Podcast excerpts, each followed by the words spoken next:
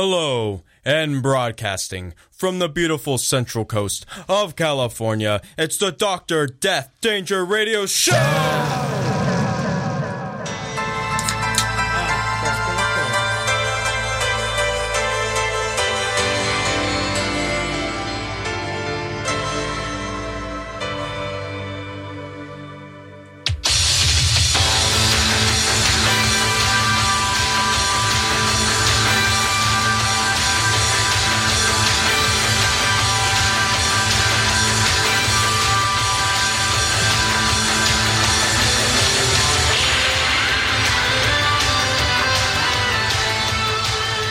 Right, since we skipped a week, hello, everyone, and welcome back to the Doctor Death Danger Radio Show with your boys, James and Edward. What's I'm good? Ed- I'm Edward. What's up, everybody? Sorry for missing out on a week. Edward wa- had a very busy week and could not make the podcast. So Yeah. you know what? Hey, we took a week vacate, a break. Yeah, a breakation. Whatever. I get it. Um, I don't know if like all like 18 of you are gonna want like whoever our consistent beautiful listeners are. Maybe you're just thriving to listen to us as we review the next decline of Western civilization documentary, the most like most well known and the most reviewed. Or maybe you're frothing at the mouth, anticipatingly waiting for the continuation of our iced earth journey. yeah, if you whoever gives a fuck about that, because I straight don't give a fuck. I just want this to be fucking done. But I'm I'm committed to it. I ain't just gonna like, oh, I'm gonna quit. I'm like, nah, bro, I'm gonna fucking finish this fucking iced earth freaking discography listen. Like I might be a moment like I need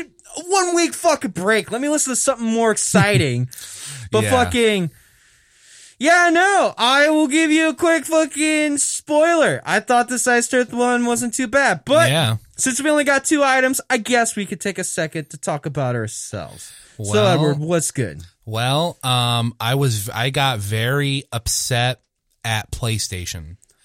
And listeners, just remember there's timestamps. I hope to God you can see the timestamps when like you click on the podcast. Um, Just saying they're helpful if you just want to go straight to the reviews. I got very upset at PlayStation because there's a report out right now that Naughty Dog is working on The Last of Us remake. you mean like the first one? The first one, yeah. What? Yeah. Okay. Yeah. And it's funny because people have been kind of wanting a new Jak and Daxter game for a while. But, uh, and someone asked them recently, and apparently the report is someone at Naughty Dog literally said, no, we're not working on a new Jak and Daxter game, but we wish we were. Which is, that's something. That is Uh, something. I miss Jak and Daxter. That was great. But then the only other things I could think of noteworthy that happened is, um, besides Earth, you know, not going to go into full thing. Um, I listened to two new albums by two artists that I like. Oh, what were they? Rob Zombie put out a new album. I Rob Zombie put year. out a new album. Yeah, it was What? Yeah, another one.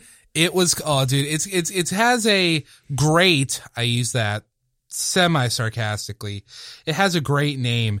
It's called it's called my Spotify will load. Well, it's called something. And basically what I can tell you is, hey, have you heard Rob Zombie's first two albums? If you say yes, then you've heard pretty much all his solo albums. But so whenever you get a new Rob Zombie solo record, it's going to be weird. It's going to be quirky, you know, heavy metal, hard rock stuff. And it's, it's always going to be a little more of the same with, with some slight new stuff. But you know what? He's one of the rare exceptions where I'm like, that's not a bad thing. Like more Rob Zombie is, is, um, you know, it'll run together sometimes, but you know what? It sounds cool. Uh, the, here we go. The, the, the album is called The Lunar Injection Kool-Aid Eclipse Conspiracy. That's the name of the record. What? His last one was called um, The Electric Warlock Acid Witch Satanic Orgy Celebration Dispenser. Because I know he is a total fucking. Sorry, I know he's like a total fucking like his freaking grindhouse shit, but fucking Yes. yeah, And- bro. Okay, whatever. He's then- fucking Rob Zombie. He's just gonna do whatever the fuck he does. And then the other thing I listened to, um, I forgot this came out some months ago, but never got to it. New Blue, Blue Oyster Cult, their first album in like fucking 19 years, more There's or a new less. there's new Blue, Blue Oyster Cult in the year of 2021. Actually, it was it came out last year, but I didn't get a chance to listen to it. That and, fucking uh, band's old as shit. They're really good though. I think I told you I saw them last year. Um, Dad won tickets on a radio show to see him for free, and they're dude. I'm not kidding. They're fucking great. You want to talk about some dope old school rock and roll? Is Blue Oyster Cult? Blue Oyster Cult's really rad. I've listened to all their albums and only and literally only one of them I'm like, eh. Maybe Eh. one maybe one or two I'm like, eh, Eh. that was all right. But most of their Eh. al- most of their albums are just fucking great. Fucking great. Yeah, it's a nice breath of fresh air from uh from Iced Earth. I'll tell you that. Yeah, because Iced Earth's fucking boring for the most part. So how was your uh, how was your week? How was my week? Well, finally this week I've actually slowed down from spending like four or five weeks working freaking six days a week and stuff. I can now have a three day weekend, or at least just a normal weekend for my normal work schedule. So fucking as I have like said this to the boys because I'm gonna go kick it with good friend Bone Steel down in Orange County. I'm going on a brocation. Brocation. I would literally start this shit right after work and just mob straight down, but the time and when we're recording this fucking podcast is the most convenient to our fucking schedule. So of course it's like I can't just start my brocation right off the bat. well, you know what? We can say this podcast is the start of my brocation. yeah, man. I'm literally just gonna grab a fucking fat pizza after this podcast. I'm most likely gonna take a fucking very fiery shit the next day because I ate a whole pizza to myself. I'm gonna go somewhere outside of Ventura, California, go freaking surf and stuff because uh, there's a fucking YouTube YouTuber called Ben Gravy. And he was surfing this one fucking cool spot. I know geographically where it was, and I was just like, "Fuck, dude, that's a pretty fucking cool looking spot." Why don't I drive it all the time. Why don't I go find and like scope that motherfucker out? So freaking gonna do that. And once I'm all done surfing, hopefully I can get down to wherever the fuck in downtown LA that good friend Bone Steel is doing is recording his music video. So I could be his behind the scenes stooge with the camera and like videotape behind the scenes stuff and maybe do personal interviews of good friend Bone Steel and then also freaking punish whatever his freaking actress he's got there that he could be hitting on or not. I don't know.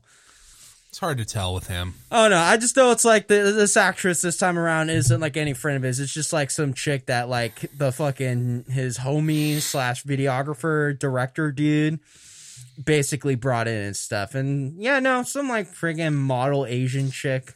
So I don't think Bone Steel's gonna be trying to mac on her. No. But you know, funny thing is that freaking good friend Bone Steel, his last girlfriend, Oh, she supposedly is back in California. What the fuck? Yeah, when he like said that, I'm just like, oh, like the fucking like you know from San And things are Carl start- from S- San Andreas. Ah, shit. Ah Here we- shit! Here we go again. Like they said that they're like they talked, and like she said that she's in like back in California and stuff, and like they, ha- I don't think they like immediately like came- they just talked over maybe exchanged some messages, but knowing good friend Bone Steel. Is something something's gonna happen with this, Something- which requires yes. more drama to Mister to good friend Bone Steel's life. Let me tell you something about good friend Bone Steel. He's an idiot.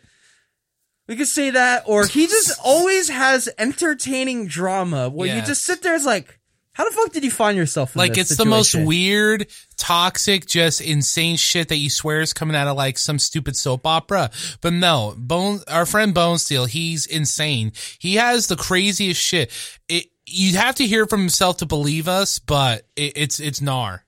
Yeah, but it's just like he just does weird drama shit where it could be avoided, but for him, it just he doesn't avoid it Yeah. No, he almost goes out of his way to accumulate it.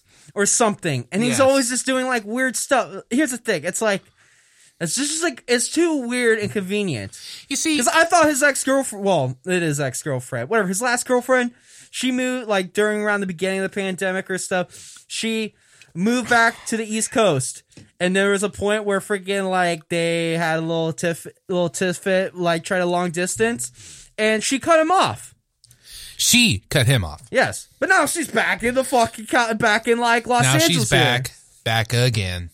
Yeah, no, it's almost just like it's weird that like it's just like what's going on with this shit? It's just so fucking weird. Whatever. But that's not my life. That's good Bone Steel's life. I Yeah. can tell you with me, I was just work is slow down. I'm gonna like to the point where it's like uh, like not as but like I'm a janitor and we were working an outage where there was a lot of people, but now all those like temp a lot of those temporary people are now gone. We're slowly moving out. I'm going to be now working at a different spot at like this power plant that I'm at. And we don't know, hopefully by the end of the month, when like if we might have to, there might be possible layoffs to the freaking staff itself because there's going to be like no one there. Hmm. Hopefully I don't get laid off. But Yeah, for real. the fucking sheet metal union program, apprenticeship program that I've been like taking so long to fucking get. Like this has been a fucking year. Like I hit them up in the fucking winter of like 2019. And then in 2020 is when I finally took a test and did an interview. Now it's 2021 and it's like, hey, you still interested in the program? You want to talk to the trustees again? I'm like, fuck it. Yeah, I just need to talk to Zoom on like a Tuesday. I'm like, I don't know how the fuck we could do it, but I'll just set up something at work on a Zoom meeting. So yeah, we'll see if that goes anywhere. Cause that'd be fucking great if it did. Yes. And then Dogecoin got a fucking bump. Oh hell yeah, they did. Like, like I was putting in uh, like five cents a fucking coin. Now it went up to like 13 cents a coin. I'm like, I told you, bro. It's gonna slowly grow. It's not gonna be like some amazing thing. But it's still oh no, we're up like eight hundred percent. No, it was fucking crazy. It's like I sit there, it's like, dude, I just like got like a, fu- I just made like five hundred bucks out of nowhere. Well, obviously, then like a hundred of it disappeared, but that's a fucking insane. So you know what? Weeks been fucking trips, bro. I don't know. That's life. I hope you listeners are like doing as Holy much stuff. shit! what? Doge is at twenty six cents. Oh, what the fuck? No way. I gotta see it, dude. Look, bro, Dude, it just yeah, that just fucking fucking skyrocketed. That's fucking insane. Whoa, whoa, bro. I gotta see this shit. Oh, yo, shut the fuck up, phone. All right, listeners, you're gonna hear me be like a cringy fucking TikTok Wall Street trader right now. God, those motherfuckers. Oh my god. Look at it go, baby. Oh my god, that's fucking. Oh, what the fuck? How did that happen? All right. In Doge we trust, bro. Oh my god. Oh my god, that's fucking nutbags. right? Like literally, it's like I put in three hundred dollars. I have like six thousand three hundred sixty nine coins, and now I'm at like sixteen hundred. Oh fuck! Oh, that's fucking nutbags. Oh, damn. Put some money into Dogecoin, bro. Like yeah, I'm not. it's not too late, everybody. It's still like, dude, twenty six a fucking co- twenty six cents a coin. That's like nutbags. Whatever. I just know it's like I fucking finally did my taxes, and I guess I know what I'm gonna take all my tax money in is put in some fucking Dogecoin. but dude, that's fucking nutbags, bro. Yeah, dude. Oh, dude, I don't. Literally, three hundred dollars has now turned to sixteen hundred dollars. Yeah, sure. Now it can always drop, but that's the thing. It's like with Dogecoin, it's like that's something on a on Robinhood. Now, which Robinhood is sketchy, but I don't think people are trying to make a revolution on Dogecoin on Robinhood. Not yet. Like the GameStop thing. Like the GameStop thing was literally a bunch of people at once. at once decided to cause a revolution and fuck up Wall Street for a minute, and then Wall Street retaliated in some way too. Like this isn't some fucking like revolution trading. I still love that. I love how Wall Street like got like got dunked on with their own bullshit and they threw a fit. They threw a temper tantrum and then they just Because like you saw and they lot. just shut it down. yeah, you saw like there's a lot of fucking people just like black like decide to blacklist Robinhood. It's like here's the thing. I think Robinhood's a fine app. It's like literally, it's like you did the revolution. It's like, well, why the fuck? It's like, well, I didn't fucking do all this fucking crazy GameStop shit. I didn't lose fucking like a big stake of earnings in that shit. I literally just like caught wind of the revolution, and that's like, all right, this is what literally it was. I'm stoked that a lot of people made a lot of fucking money during that fucking time period and shit. but- 27 cents by the way now. dude turn that off just let that let that just don't even pay attention to it just let it do its thing Sorry, sorry. hey what's fun you know what's fucking cringy are these fucking like traders that have the time where they just sit and stare at fucking grass just move up and down Yeah, fuck that life. let me tell you about what, here's what you should do with fucking like trade like freaking stock trading What whatever put in some money, and just walk away. Yep. And if it makes builds up, the fucking great. Yeah. And if not, hey, you get a little back with dividends. Hey, let too. me tell you something. Well, dividends not on cryptocurrency. Not on crypto. Yeah, but here's the thing about cryptocurrency. It's more on like the gambling side of things, but due Yes, to it is.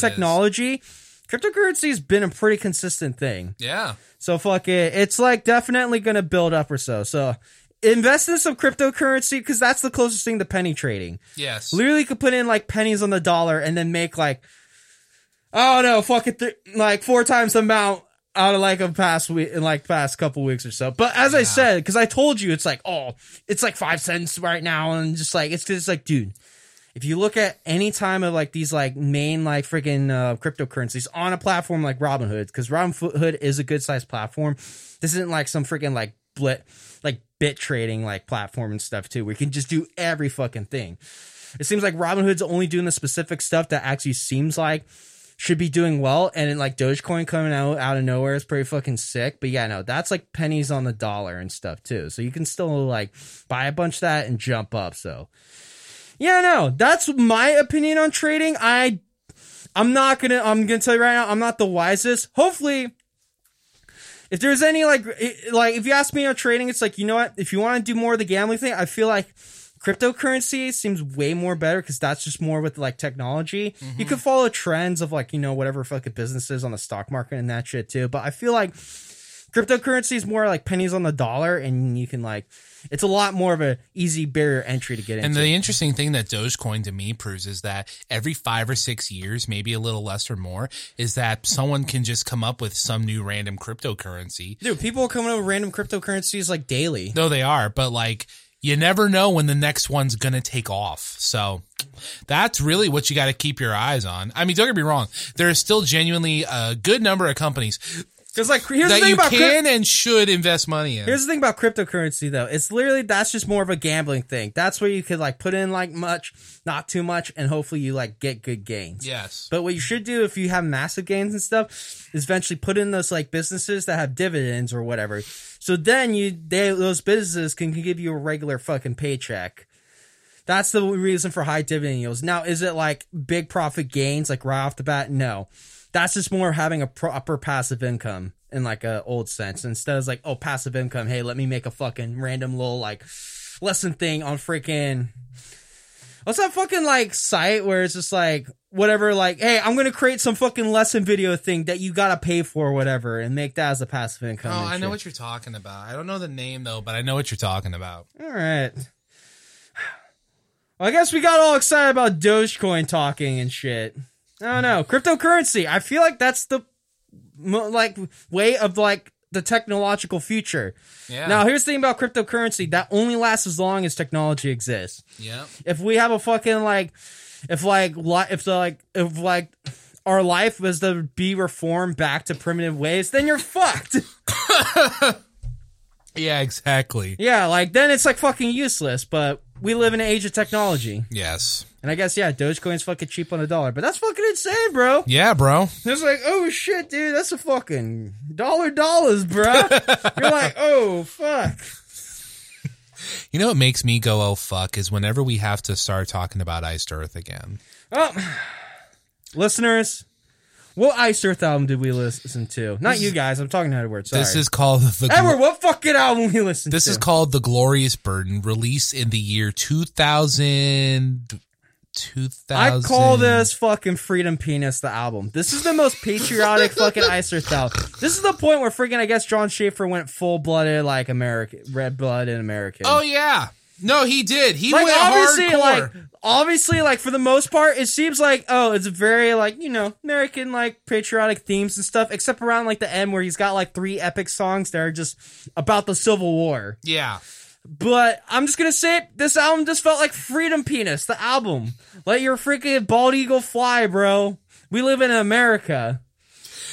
Let me have my guns. Taxation is theft. Fuck you. 2004 is when this came out. Uh, opening track is straight up. And here's the thing um, about this album: we have a new singer, Tim Ripper Owens. and Tim you know Ripper what? Owens. Maybe his voice was more refreshing. Maybe kind of like change things up. Matt Barlow is a great singer, but maybe we need a change because a lot of these Ice We've albums, Matt Barlow for like seven albums now. it's and it's like you know what, I'm getting fucking stale, but fucking Tim Ripper kind of spiced things up a little bit. Not Yes. gonna lie. And So- I'm gonna say about this album, this has been like the least boring album we've listened to. Easily. Like, is this the most prog or craziest? No, No. But this seemed like you know what? This has been the most like easy listening, good songwriting I've heard out Iced Earth. I agree. So the album opens up straight up with the Star Spangled Banner. Yeah. Freedom Penis, the album. Go America. Hendrix Hendrix did it better though. Let your eagle, let your bald eagle fly, bro. Hendrix did it better. Can you guys tell John Schaffer likes America yet? Then we really begin with track two, Declaration Day. America. But yeah, Ripper, it's, Freedom Penis, the album. it's great to hear Ripper Owens. My balls are red, white, and blue. Fuck you. Ah. I come freedom. Do you uh, come freedom, bro? You know, whenever band, the interesting thing about this, whenever bands get a new singer, usually they'll try new things or ideas and songs, or after like, you know, Was 10 the new albums. Thing, was the new thing like, hey, let's more have simplistic songwriting? That's what I was gonna say. After ten, you know, and you would think after like ten albums they'd get out of their comfort zone. Not John Schaffer. Oh no, this song at least goes out of its way to preserve the classic Iced Earth the experience. classic Iced this Earth this formula. song this song literally just sounds like Barlow era with Ripper. And don't get me wrong, Ripper can I I think R- Ripper can hit gnarly or high notes. Well, Ripper is like, as I said, the Ripper's like Tim Ripper's voice did feel like a freshen things up a little. Oh, bit. yeah. like is it This nothing song was special? really good. No, but it's been like we've been so bored with the same shit. Yeah. at least a different voice made things seem a little different. Declaration Day was all right. There's not really much to say. Track three is called "When the Eagle Cries." You think Schaffer likes America, bro? Yo, dude, fucking red, When the eagle cries, come freedom, bro. Let your bald eagle fly. it's it. The song's pretty hilarious in the one way. In Like, one way this because is like the like the single, if I'm not mistaken. Yeah, and this song's really funny because it's just funny hearing the Ripper sing all this hyper patriotic shit, and especially because I don't mean to say this offensively. Tim Ripper's pretty white guy, like sponsored by Monster, Monster headbands. He wears snapback hats all like the time. for some reason, like I don't know what he does. Like Black he's a great jackets. singer, but he doesn't have a consistent band. He's just like, hey, he's, he just like a good singer. I feel bad for him. I think he's a really good singer. yes, you like you've seen him with like Dio Disciples, Yeah, he's great. and then I heard you were an idiot. Shut up! I don't want to talk about You it. You heard you were an idiot because like up! everyone I was saying- hate that. I Yeah, hate you that. you accidentally went up and you was like, dude, you're like my third favorite singer. I hate this fucking story. behind Dio and like Rob Halford. And, God like, fucking damn it. I hate that story. I'm like, gonna, it's I'm almost find- a funny burn though at the same time. but I didn't mean to do that. I was just a stupid, socially awkward kid in high school. Hey, you're my third favorite singer. I don't know. Why does uh, I even had him sign Judas Priest Live Meltdown from 98. I don't know. I feel like he does come off as a douchebag though. I mean, I think he looks like one. I don't think he comes off like one too much. I don't know. At least when I met Maybe him. it's just like he doesn't have a consistent original band. But that's a, John, fucking Judas Priest wasn't his fault. And Iced Earth, bro, no one stays in Iced Earth. So, Oh yeah. because if, if John Like, Schaffer isn't that- being a dick, then Once he's like the main singer left, then you know it's like no one stays in Iced Earth. Bro, what, because if John Schaffer's not being a controlling dick, then he's on the FBI's most wanted list. All right. So other than being on the FBI's most wanted list, But yeah, song. So what's your third favorite singer's next song that he sings on?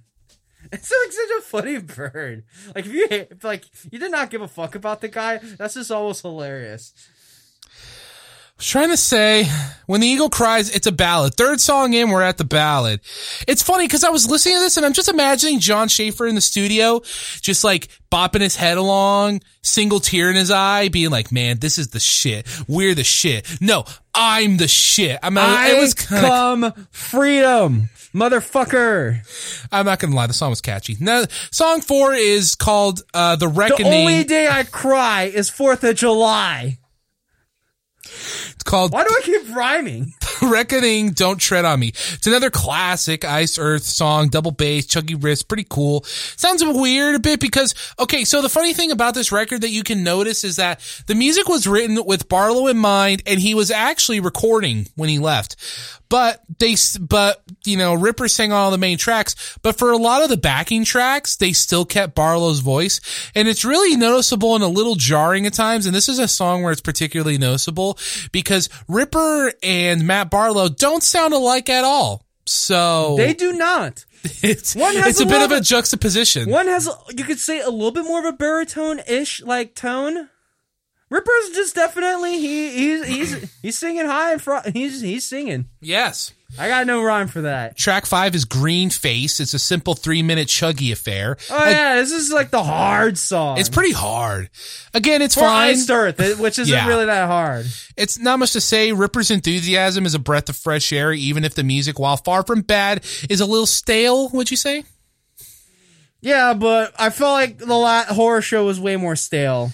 Yeah. Next is, then it leads Like into, this was just like okay, at least I can get down with this. The other one is- wasn't just like I'm so fucking bored. Shoot me. At least him talking about his fucking freedom penis is like a little bit more entertaining. At least there's something to be passionate about. Oh hey, let me be a fucking like yeah, like every metal nerd and talk about like old classic horror movies because yeah, we're like so cool and sophisticated. At this point, it's like fuck it. I I'm just gonna talk about like freedom in America. Track six is called Attila, but these ain't no fake ass bitches. This is John Schaffer's All American Power Metal Hour. One thing I could say, the songs haven't run together too bad yet for this record. Yeah, you For know. me, it was flowing well. There was no random. But there wasn't just like, wait, am I still in the same song? And you're like, wait, why am I like? this is two- song track six. Yeah, Yeah, yeah. why did yeah, it? yeah. Wait, wait, three songs have passed. What the fuck? Yeah, none of that. And I think it's because there's no random eight, six, or twelve minute songs. Like he saves the long, the long ones for the end. Yeah, the fucking epics. Like you know, this is the kind of song where if it came randomly on a playlist, I didn't remember I put it in there. I wouldn't press skip. Ripper lets out these loud, snarly screams at the end. It's cool. Uh, track seven. Uh, see, we're already halfway there. It, it flows better already. Yeah, dude, fuck, it's flowing review for us. It's uh the red. The song's called Red Baron slash Blue Max. Um, the opening riff was cool. The opening riff was cool. Um, yeah, that's about it. Track eight's called Hollow Man. I liked it. I liked it. I think John Schaffer writes good ballads sometimes. I really do. It's a ballad. But Yeah, it's a ballad. You would hope around this time, like still continuing on, you get a little bit better. I like the vocal melody a lot for this one.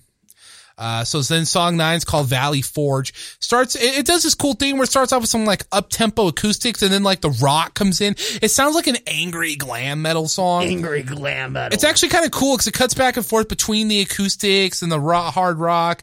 It, it's a little bit different. Like you've heard this before, but it's done a little different than normal. So it's I fine. hope the fucking god so. Song 10 is called Waterloo. And I was like, oh, fuck the ABBA song? No, it's not the ABBA song. No, it's not the ABBA song. Could you imagine Which Ripper can on tell that? you right now, right now, I'm most likely gonna piss someone off. Whoever of your like, of our 20 listeners, I would rather listen to ABBA than Iced Earth. Oh, oh, that's hard. well, okay, ABBA is a pretty. you like ABBA though. Yes, Iced Earth has just been boring me. Like ABBA doesn't bore me. Waterloo. Yeah, seriously, I'd rather go watch fucking listen to Eurovision contest songs than Would- fucking Iced Earth. Let me ask you something. Would you rather Actually, watch? yes. If you ask me with a gun to my face, would you rather go listen to fucking Eurovision songs or Iced Earth? I'm gonna go with Eurovision. Let me ask you. It s- seems like a little bit more entertaining. Let me ask you a serious question. Would you rather watch all three hours of Live in Athens or both Mamma Mia movies, which are just ABBA musicals Fuck. that have Pierce Brosnan? I feel like, whoa. You know what? I know. I know what Alive in Athens is gonna be. I don't know what Mamma Mia is. So I remember- that there's like, you know what? I remember when the critics, when it came, the first one came out, the critics said you will be dancing in the aisles for Mamma Mia one. I'm just gonna I'm just gonna strip say, bro. not gonna lie. The Mamma Mia's just seem like uncharted territory. You don't know what the fuck. I don't know what the fuck's gonna happen. So that there is gonna be an interesting experience. So I'm just gonna do the Mamma Mia movies. Plus, I'm down with Pierce Bronson. He's my he's the James Bond I grew He's up He's my with. fucking James Bond man. No Yeah. offense to Daniel Craig. He's he's he's he's good. His movies are good. Yeah, I But. Pierce Bronson, he looks the part, is the part. He's great. well, he's the James Bond when I was a youngster. That Yeah, like man. the new movies and stuff. Same stuff. here. Yeah. Uh, I kind of wish they did do the ABBA song though, because this song, this was the only song in this album that felt really, really filler. It didn't do much for me. Wait, which Waterloo? Waterloo, But yeah. isn't this the beginning of the fucking like? no, that's Epics? this. No, that's this song. Oh, Track 11. So fun fact, I didn't know this, but this album was two discs. I learned that because I went on the Wikipedia page when I saw Waterloo to be like, oh fuck, did they cover the ABBA song? And it's wish, two di- and it's two discs because the last three songs are 12, 7, and 12 minutes. Here we go. The first one is holy called, fuck! That is an album on its own. yeah. And Holy keep, fuck! keep in mind it's closer to 13, so let's just round it up. I'm gonna tell you right now. That's an EP. Hey, I'm just gonna straight up say it, bro. These epics of the Civil War that John Schaffer decided to masturbate out was pretty penis? fucking good. Yeah. I actually was like, you know what? The This is pretty sick. like these dynamics kept you going. Like these were more like story list, like listen on story songs. Yes. But they weren't boring. Like they each like went somewhere interesting or Yes. changed up and not in like proggy music playing and stuff too. Like no, it's just like, hey, was fucking like do chug riff into fucking epic symphonic shit or whatever. Yeah, fuck. yeah, yeah. There were strings. There was synths too in places. So the first you one's felt called. the epicness of the fucking war. yeah. So the first one's called. It fucking took them like how many albums, but they fucking wrote some all right epics. Yes.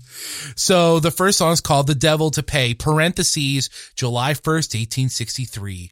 We open back up with the Star Spangled Banner. Then there's some weird wind things going on with the banjo. It feels like I'm chilling at Splash Mountain.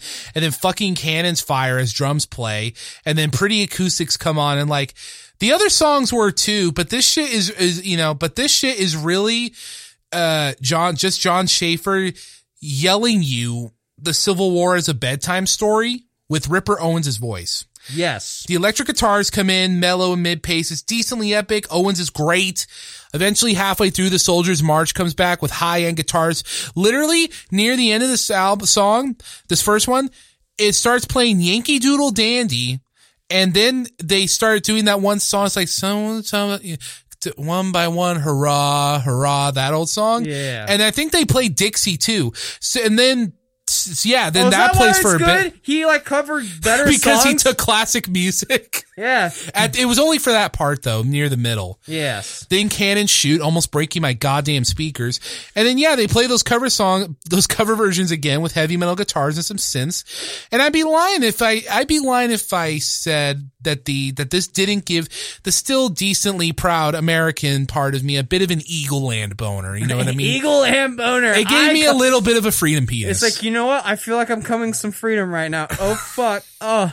Oh yeah. Take that. Oh, that's my my flag's fr- about to unfurl, baby. Take my fucking freedom, bitch.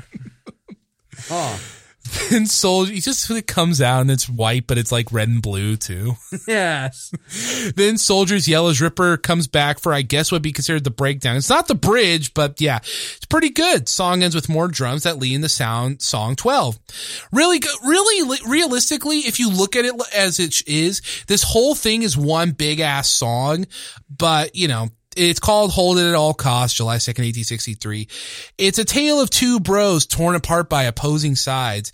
It has a, it has like, um, this cool like vocal cold, uh, cold open with mild instrumentation, and then a mid race, a mid paced riff begins with your favorite triplets. Oh shit. The There were some triplets. triplets, and it actually got my head bobbing a bit. Chorus was good too. It was probably my favorite three of the trilogy. Well, actually, no, wait. Let me inflate John Schaffer's ego. This is all one song, really, right? This isn't a song. This is a composition. So this was my favorite movement of the of the track. tight. Yeah, it was good. Uh, the bridge came with those synths. It, and when the bridge came with the synths or strings, whatever, it kind of sounded like Final Fantasy music for a bit. So that was cool.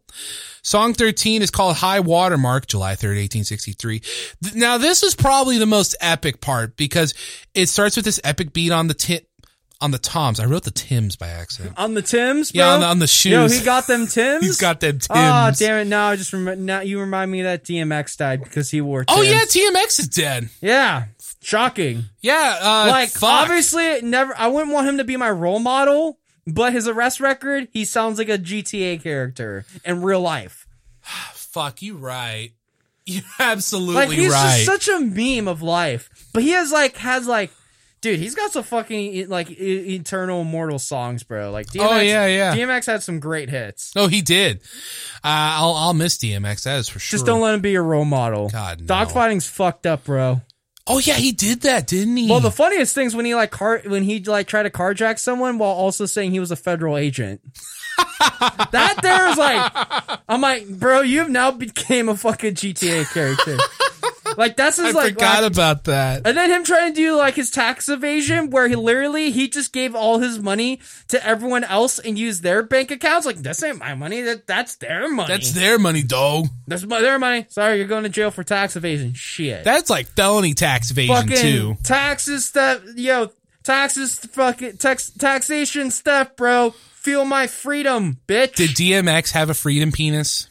I, well, he'd hate paying his taxes. Obviously, our, our taxes sometimes really go to like useless bullshit. So So then, yeah, the epic tom beat. I'm always a sucker for those with strings accompanying it. It feels like this big, grand, epic thing. Guitars in the background. Then it stops with a thud as Ripper, as Ripper, he doesn't sing, but he's vocalizing. I think this is supposed to be from the perspective of Robert E. Lee.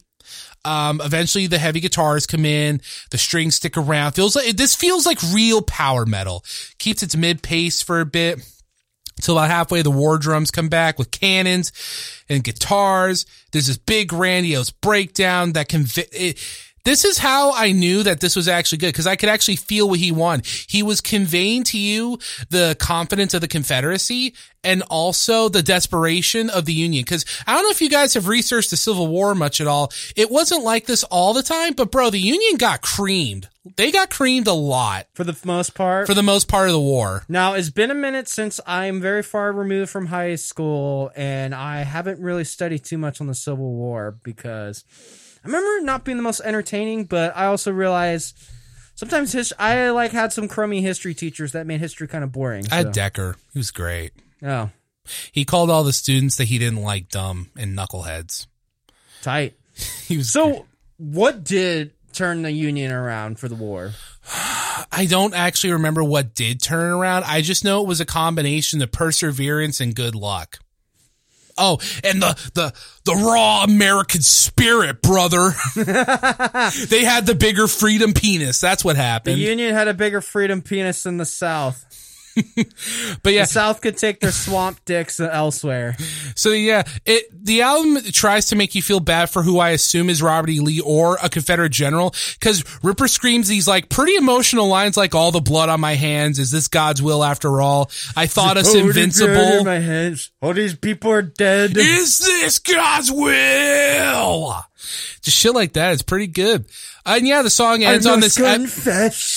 And yeah the song ends on this big epic fanfare overall thoughts yeah, best fucking Iced Earth album in a while. Is it the best out of all of them? That might be a stretch, but I really fucking like this. I'm just gonna tell you right now, out of what's been engaging me and keeping me not bored, yes, this has been the best one. Yes. Do you want to say what do you think about the earlier ones? I'm gonna tell you right now about the earlier ones. I was too kind. I was too fucking kind. You were too kind. I was too kind. Yo, fuck a lot of those albums. I needed to But be Spawn, bro. like, oh hey, bro. something wicked, bro. okay. I think something wicked was fine. No, that was pretty good. That I'm, cool- I think I was fair with, but that and Horror Show had like three good songs. no, that was like one. Oh yeah, you only like Dracula. I no, no. only like Dracula. yeah, was it? Yeah, yeah, yeah. You didn't really care for Phantom of the Opera, I think. Friggin' like Dracula, bro. Dracula. Yo, get that Dracula up in here. Yeah, no, I was too kind. Something wicked, I say that one was fine. Everything else was like, oh, it's like a B, maybe. I'm being too nice. No, those are C's. They can eat shit. a lot of them just felt like C's, with like every now and then a gr- like a really good song, but then anything else is like, dude, fuck, listen to these albums. They're so boring. Like this one was the least boring album. It's been literally the least boring album, and like these are the most. This was a double feature with a fucking one CD dedicated to this fucking to composition.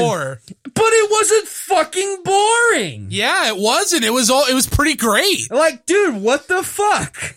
But you know what? After a while, and it this took a minute because like horror show was like still 90s, right? Yeah. And then this was basically into the mid 2000s when this came out. No, I thought Horror Show was like 2001. I could be wrong. Uh, hey, you're the one on the fucking internet. yeah. Uh, you can check that I. I, I was actually looking f- to see if I could find any like um any like r- quick reviews of like uh or scores for Glorious Burden and the general consensus from what I saw seems to be p- the first disc is is is um kind of uh whatever some people are like oh it's pretty good some people are like skip it but everyone is like yo that fucking civil war trilogy bro The Civil War epics. Because here's the thing, like whatever the first disc. yeah horror which- show was 2001 Okay, whatever. So the first disc, which is most likely who knows the stuff that was written for fucking Matt Barlow or whatever. I don't know Yes. which whatever. Which was kind of just more like, yeah, I would just say they're like your typical power metal fanfare. But yeah, then the fucking like Civil War epic, which is like, I'm sure if you want to go listen to our other podcasts or listen, I'm just gonna tell you right now. A lot of their, a lot of his fucking bloated epics can suck ass, bro. Fuck them, dude. A lot of them was like, can this be over? This was like, okay, I'm enjoying myself. I feel like I'm watching a, t- listening to a Tom Cruise movie or something. That's pretty good. I like that. Like, I'm like actually invested. I will give thumbs up to this. The Civil War fucking like composition epic because it felt different and stuff too. It actually felt epic. yes. That's what I want from Like- power metal. But like everything else was just like, what's this bullshit? Except I'll give something wicked. That one was fine. Yeah. Like there was like obviously around the end it really took a shit. Yeah. But this around the end was like, oh, this is fucking like okay, this is kind of cool. Yeah. Whoa. Right? Right. Yeah, that was pretty good. Yeah. And he didn't wasn't trying to rip off Iron Maiden riffs either. No, he was he ripping off old fucking classical songs of America. Yeah. Little bit. Yeah, No, no, no. He was um he was paying homage. By coming his Freeman. So we have a couple choices next. Um, so the next thing after that for Iced Earth is the greatest hits. Then there's an EP, but then there's Framing Armageddon, Something Wicked Part I'm One, which is the, the- actual stu- next studio album. I'm sticking to the studio full lengths, bro. or the other option I had was Unless you whole, want me to listen to EP and like judge it harshly too. Um, I think all the songs end up on Something Wicked. But anyway, uh, or oh, the, bro. the oh, yeah, I know what GP you're talking about. Yeah, Yeah. just might as well listen to something wicked, bro. Yeah. So I was going to say, um, that or the other option is the reason why I called OnStar to unlike my car to get this thing out of it. Yeah, what's this book you have here of like a thousand and one? A thousand and one albums you must hear before you die. I picked it. We've had this for years on the shelves at work. I think I've And- seen it too. Yeah, and I thought it'd be fun. Like, hey, are we bored of Iced Earth or whatever band we're going through? Well, we can I- we can grab this and take it for a spin. I even came up with a quirky little rhyme thing when I shuffled get- the book. Why not fucking get? Well, let's do the next Iced Earth album, Sure. and see if it pisses me off or pisses us off, and then it's like, all right, let's take another break because fuck Iced Earth. Yeah, exactly. And then check out your book and randomly just pick something. Oh yeah, I even came up with a quirky little uh little rhyming thing for it. Check this out. it goes like this. Left, right, forward, back, triple D on the attack. Ooh, dire straits. I was like, guess it's like, okay, I That's see a the one- headband. Is this Loverboy, bro? Because I'd be so down to listen to to, Lover the, Boy. to the Loverboy album. Oh yeah, you remember that one like fucking like we're not gonna say names, but Yes. freaking remember that like the like the chick I was trying to like hang out with before I met like m- like got in a relationship with my girlfriend. yes, your lovely missus. Yeah, yeah. Before my lovely missus, the other lady I was trying to like try to like hang out with and try to engage into a relationship and whatnot. I remember very well. Yes, and I remember I remember I told her I was like, dude, homegirl doesn't know what fucking Phil Collins or Loverboy is. This is total rip. That's right. I was like, and honestly, it turned out in a way I was like, these are signs. If homegirl doesn't know what Phil Collins or Loverboy is, maybe she's just not. Maybe she was not meant for me. Do you think people that, that listen to our podcast semi regularly or even first time listeners, they hear us talk about what music they like and they're just like, what the fuck? I don't know who fucking cares. I feel like with me, they're just like, God, what don't you like? And then with you, they're just like, God, what do you like that isn't punk? Uh, And even depends too. It's like, oh yeah, well you like like the Clash or something? Like Clash is fine and stuff too. I mean, London Calling Yeah. that has its legacy. I'm, a I reason. like. I think listening to that's gonna entertain me more than fucking Iced Earth. All right, let me crack open this cold one. Get Crack the, open a cold one. get that timestamp. Oh fuck! Okay. As you all know, last week we reviewed Well, two weeks ago, last oh, episode. last episode, as you know, we reviewed a documentary by the name of The Decline of Western Civilization, brought to you by, I don't remember the woman's name, but she directed Wayne's World. And I also saw she, dir- Penelope Spheeris. I also saw Spheeris. she directed a few music videos too. Did you see that? Yes. She directed Wake Up Dead. Oh yeah. Bam, ba, bam, ba, Yeah. bam, no, bam. Oh yeah. No, she did a couple Megadeth freaking Maybe music that's videos. maybe that's why they were the best part in this. But anyway, Hey, you're spoiling. spoiling. it. Sorry. So yes, um, I need to I need to let warn you all of something really quick. I'm going to yell. I'm going to yell a lot. I'm going to drop a lot of F bombs because since there were only two things to review on this docket, I made sure that my notes for this documentary were as thorough as I could go without going too overboard. I have, according to my Samsung notes, Oh fuck. 84 pages. Nice. Now, obviously, like the page, like filling out these pages can like fill out pretty quick, but I realized, fuck, eighty-four. That's a decent amount. Ugh, sorry, I had to take a drink of my ice cold liquid death mountain water. Murder your thirst. Murder your thirst, bro, dude. Dude, Liquid Death has like some some of the most entertaining advertisements, bro. They're fucking funny. Dude, the best is when they like shared a fucking picture of freaking porn star Small Hand and Joanna Angel rocking that shit. I'm like, where does Liquid Death not go, bro? and then he even like got that one fucking TikTok bro that like hangs out in his fucking bathrobe, wears his like glasses, and just like does weird songs on his fucking like keyboard in his Oh living room. yeah, yeah. I've seen that guy in compilations. Liquid Death is everywhere, bro. We did. Did you like it before it was cool? Uh, no, I thought it was fucking cringy shit. What the fuck is this? Is this alcoholic water? What is this? This looks dumb. this is some just bullshit. But then I listened to a podcast with the guy and it's like, you know what? I really like you. You actually came off cool. I'm going to take it. It's like, and he's like, dude, it's just can water, bro. If anything, plastic doesn't get recycled as much as the aluminum. Plus also a nice cold can water is just so, cr- It feels fucking nice. it feels crispy, bro. Yeah, dude. Like you're, It's like someone told me like one of the crispiest things in the world to drink is like the first sip of a diet coke. I'm like, bro, have you ever cracked open a liquid death? Yeah, so decline of Western civilization, Part two. the metal years, because the first one was like early, basically early fucking L.A. underground punk and stuff. yes. Like you have like classic bands like Circle Jerks, Black Flag, X, and then like some like bands that didn't maybe not as make it like Catholic Discipline and freaking Alice in the Bags and Mm-hmm. Yeah. stuff. Which I'm gonna tell you right now about this documentary. No one was cool as my boy Kickface. well, Well, no one established. No, Yeah. no, no, sorry. No one that wasn't already established was as cool as Kickface. Like obviously, there's fucking Lemmy in here, and he's super cool. He's great. yeah, but there was no one just like Kickface, just like some random Frenchman. It was just like so just fun and honest. And I just can hear him talk in his talk in his French a- accent and just bitch about everything. It's so Yeah, good. it was pretty And then playing his weird post punk band. Were they a post punk band? Catholic Discipline to me seemed like a post punk band. I just love when he says, "New wave is not the fucking thing." Yeah, New fuck- Wave isn't real. New wave isn't fucking real. Yes, there's hardcore, there's punk, there's rockabilly, psychobilly, whatever, like all that stuff. But new wave is not a real thing. It's like, oh lol, oh hindsight.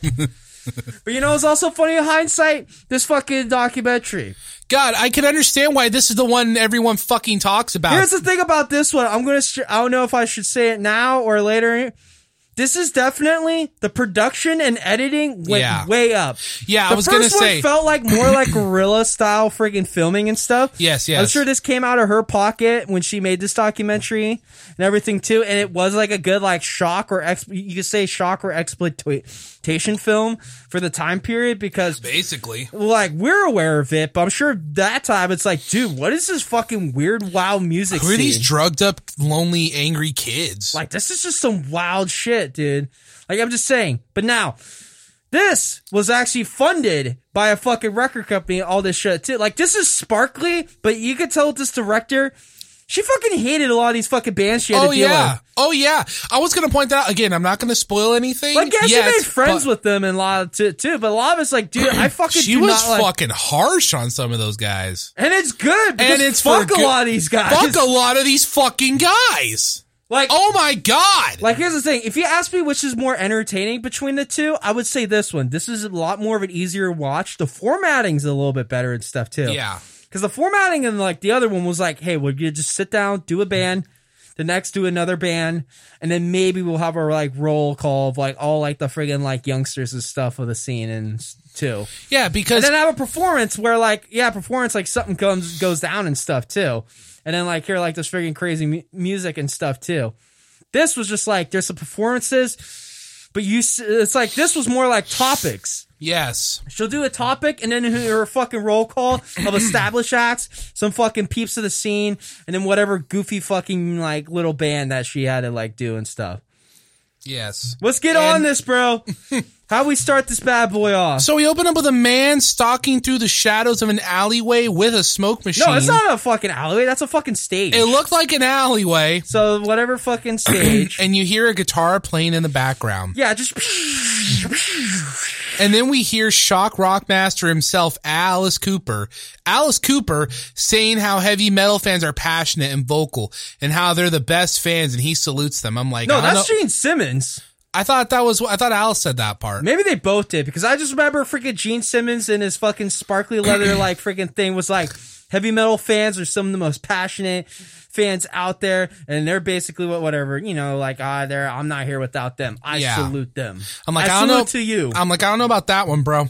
But then we get shots of metal bros, like you know that that one shot where they're like, there's people standing in line and the camera's moving back. and it's metal, like all these like gestures just go yeah fuck yeah we're on camera. metal bro, Yeah. woohoo, throwing up the horns. Spoiler alert!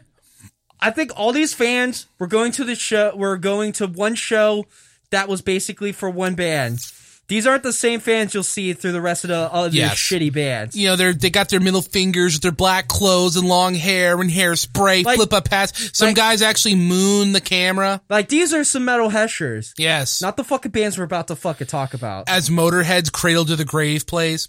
Oh yeah, like get- obviously it's, it's gonna be awesome because Motorhead's tunes are playing. We get a cast listing for this picture. This is way bigger scope, like you said. Not going to go into it yet, but there's a bunch of bands and then they perform and then there's big names and bands interviewed. Some of them don't perform. The first one was just kind of like, oh, here's some shit and peeps doing some shit.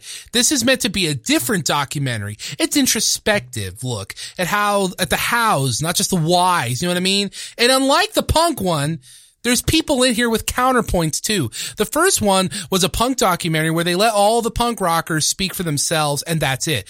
This one has people ca- like counterpointing, only like two or three. Yeah, it's literally like it's more topic based, and then like then like editing everyone as they answer whatever the topic is and stuff, instead of just like a look at a band. Yes. We open in some blonde dude with big crazy hair being asked why he thinks kids like metal. And he says it's an escape. They can do what they want, be cool and be crazy. A little kid is asked, why does he I- like it? No, like literally that first comment when I like literally opened when he said that, I'm like, oh, that is the total difference from this one to the first one. Yeah, right? This one was like total escapism. The first one was just Accepting reality. it's just in straight up reality, bro. Yeah. That sets the tone for this whole show. So then a little kid gets asked why he likes it, and he's Yeah, little, it's like some kid, mom and her kid, but the kid with the biggest fucking teased up hair. yeah. And then we get a probation officer named Darlene Petit, Petit, Pinocchio, and she's like, punk rock, I'm paraphrasing, but she basically said, punk rock kind of came out of nowhere. Heavy metal is a logical evolutions of bands like Led Zeppelin, Deep Purple, Black Sabbath, and even the Doors to an So extent. So like a lot of like the big pop rock bands and stuff. Like Yeah, punk the was like first a wave thing- of British metal. like punk kind of came out of nowhere because literally the director in an interview that podcast I like shared you basically says like honestly around that time when punk was happening, bro, I was fucking stuck listening to disco and Doobie Brothers. I needed to get away from this. What, you don't like China rock. Grove? whatever. She didn't like the fucking yacht rock and all that shit too. So a lot of these dudes just playing sloppy 1950s style fucking rock and roll riffs, but then decide to play fast and just be really fucking angry. Yes. So hold on, let me slip out of this jacket. Well, you're getting hot, bro. Oh, I'm about to get heated. Well, you're getting hot like it's in the cat house. Oh, I'm about to get I'm about to get even hotter in a, in a little bit. Whew. Okay, so um, let me see. Do, do, do. Fu- so we're talking about the then- little yeah. We we then see someone, someone named Tawn Mastrey, DJ for KNAC. It's a radio station. Is it the fucking like T- Tawny or whatever? Yeah, DJ like the, like she came out like a total babe, but just some Oh, goofy. yeah, it's like, yeah, oh yeah. yeah, no, come on, dude. Metal's like totally. she's like cool. it's an evolution, maybe in the technical sense, but the fun and energy is still there. And then we get then we see Alice Cooper again, and he says it's like a punch in the face. It saved rock and roll. And then we see fucking Paul. Oh, oh, oh. fucking Paul Stanley. Okay, fucking Paul Stanley, the Star Child. No, That tells was, me what metal is. No, he- was he? No, Paul Stanley was the cat, right? No, he was the Star Child. No, he is Star Child. Cat's like the drummer, I think. Okay. Yes, the that's Peter Criss. Yeah. Let me let me uh. set the stage for you people. Oh. Paul Stanley is laying in bed in a top-down view, blurry, with a. It looks like a fucking porno shoot. Like he's There- snuggling with a chick. Yes. And he's like, metal is rock and roll. So rock and roll of the 80s today. He said, rock and roll back then was made by a bunch of people thinking with their crotches. I'm like, Kiss wasn't? Shut the fuck up, bro. Lick it up? Love gun? Hey, I'm gonna tell you a spoiler. A lot of these dudes talk about their dicks throughout this fucking documentary. Alice Cooper then says punk was beginning to become techno. It was becoming disco in disguise. I assume what he means by that is how at the time in the late 70s, a lot of the big bands in the C- that had Well, CBGB clout were bands like REM, U2, The Police, and Talking Heads, who were like, No, no, no, no. What he's talking about is what the post-punk movement is. It's what from Joy Division, and literally oh. Oh, the peeps of Joy Division then when it became New Order. Which then like remember that guy died. Remember Kickface going, New Wave isn't a thing? New Wave became a thing. That's right. And literally you start having all these punks just going like, yo, fuck having an actual band. I could just do all this shit on a fucking keyboard. that ex- okay. That's new wave, which then basically, yeah, no, that's fucking like a lot of post punk new wave. Because literally, the Deuce of Joy Division, when they mm-hmm. went and started New Order, literally had one of the first big like hit songs that was like an electronic song, which is what fucking like Blue Monday. Blue Monday. Yep. Which that's, that's, right. a great fucking song. I Oh, love Blue so Monday. good. Literally, they made that song out of a fucking thing where it's like people keep asking us for encore, so no, we made a fucking song all electronic. So when they ask us for encore, we're just gonna throw it over the PA, go high and bye. but it became a massive fucking hit. Yeah. No, no, that's that. I love that story. And then That's you got like song. bands like Sister of Mercy and stuff too. So that's literally like the punk, which then became like was going more the post punk route and stuff too, because that was punk in the most. You could say in the most mainstream, Mm-hmm. the ones that were having hits that could be playing on radio stations Yeah. and stuff too. I mean, doing Not it. Not talking about hardcore. No, hardcore went in a different route. Yeah. I mean, that's basically what happened with them. What was, what's the name of the industrial metal project that one of the old guys from Napalm made? I forgot the name. Not industrial metal, but you know what I mean? Um, You mean fucking Godflesh? Godflesh. Yeah. That's basically what Godflesh was. Yeah, yeah. Here's the thing. That's the thing. A lot of punk decide to like stop doing traditional instruments and start going with fucking like playing with fucking beat like beat makers and stuff too. So yeah. Prince. So yeah, base and you gotta remember this documentary is based in late 87, 88. So around this time, new wave and fucking like friggin' post punk with friggin' like, you know, fake with like fake drums like Yeah. a drum machine was a thing. Oh, yeah. So like in a statement Because this is 85, so Prince is really popular. Michael Jackson's really popular. Duran Duran and fucking bands like them and Squeeze are really popular too. Yeah, I know. so- And then, like as I said, post punk, a lot of that shit was definitely being like worked with freaking drum machines and synth- And synthesizers. this is 85. Did Fugazi's album come out yet? I forgot. I don't know when my I don't know minor threat at the top of my head. I just Okay. know Ian MacKaye's a weirdo. no, he's a weirdo, but he makes some good music. Whatever. Fugazi is a band that created fucking emo and create emo. Did they? Yeah, and also I've heard that Mm. Minor Threats like the wor- like the band that like kind of declined punk itself. They were the first band that wanted to like that weren't trying to like make originality. They were the first band that wanted to be like another band, and Minor Threat just wanted to be Bad Brains. I still like Minor Threat. Oh no, minor they're, threat. really, they're well, really good. I don't like the. I don't like minor threats full length, but their fucking EP demos. Their. EP and their, their where, demos. where yeah, it's you like said that it's like the like there's a little bit more grind to their tones. Yeah. it's actually pretty fucking awesome. no, it's really good. Yeah. So then, then the man himself, Lemmy Kilmister, is on. He, uh, Oh yeah, we're, we're, there's a documentary we watch. we're, we're still. we keep just talking about what I have an idea Hey, guy- what hey, musical viewers. history. Hey, viewers, we like a lot of music. We try to listen to a decent amount of music. Oh man, so uh, Lemmy, you know, they, you know, we're still in line with the question why the kids like heavy metal. He's like, it's fast and aggressive and rebellious, and their parents hate it, like all the best rock and roll. Like any good rock, any good sign of rock and roll, if the parents hate it. And then we cut back to Paul Stanley, and now the camera zoomed out, and there's two extra women in the bed. Two or three? No, there's three in total, but we only I saw was like- one. I thought it was like five. I thought I, I just saw three. Where'd you see the other two? dude, there's like five chicks in there. There are? Whatever. Um, continue on. Yeah. So yeah. Um, and she's like, what do you think about kids' parents that don't like you? And he says it just like this. He goes, do I care? He made his money. And then Joe Perry, I I didn't look up the cast listing before this, so I was a little surprised. Joe Perry from Aerosmith shows up, and he says that you know the heavy metal bands bit off kind of one thing that they did. When he says they, I guess he means Aerosmith or bands similar to Aerosmith. I'll kind of get to that later. Um, oh, and uh, Steven Tyler's there too, so cool. Um, I'm I was wondering myself, I'm like, is man's trying to say heavy metal ripped off Aerosmith? Whatever. So then we get, and then we meet old Prince of Darkness himself, Ozzy Osbourne. He says heavy metal is, um, it's electrifying, spine tingling feelings you get from it. And then, he, and then he just goes into the guitar part, you know, from, um, You Really Got Me by the Kinks. He's just like, you know, it's like, um, electrifying, spine tingling feeling you get from. It's like an orgasm. okay, so right now I only see three women. I like mistaken. You looked it up? Yeah, right here. Yeah, there's only three women. Yeah. I just confused Paul Stanley as a lady. easily to do.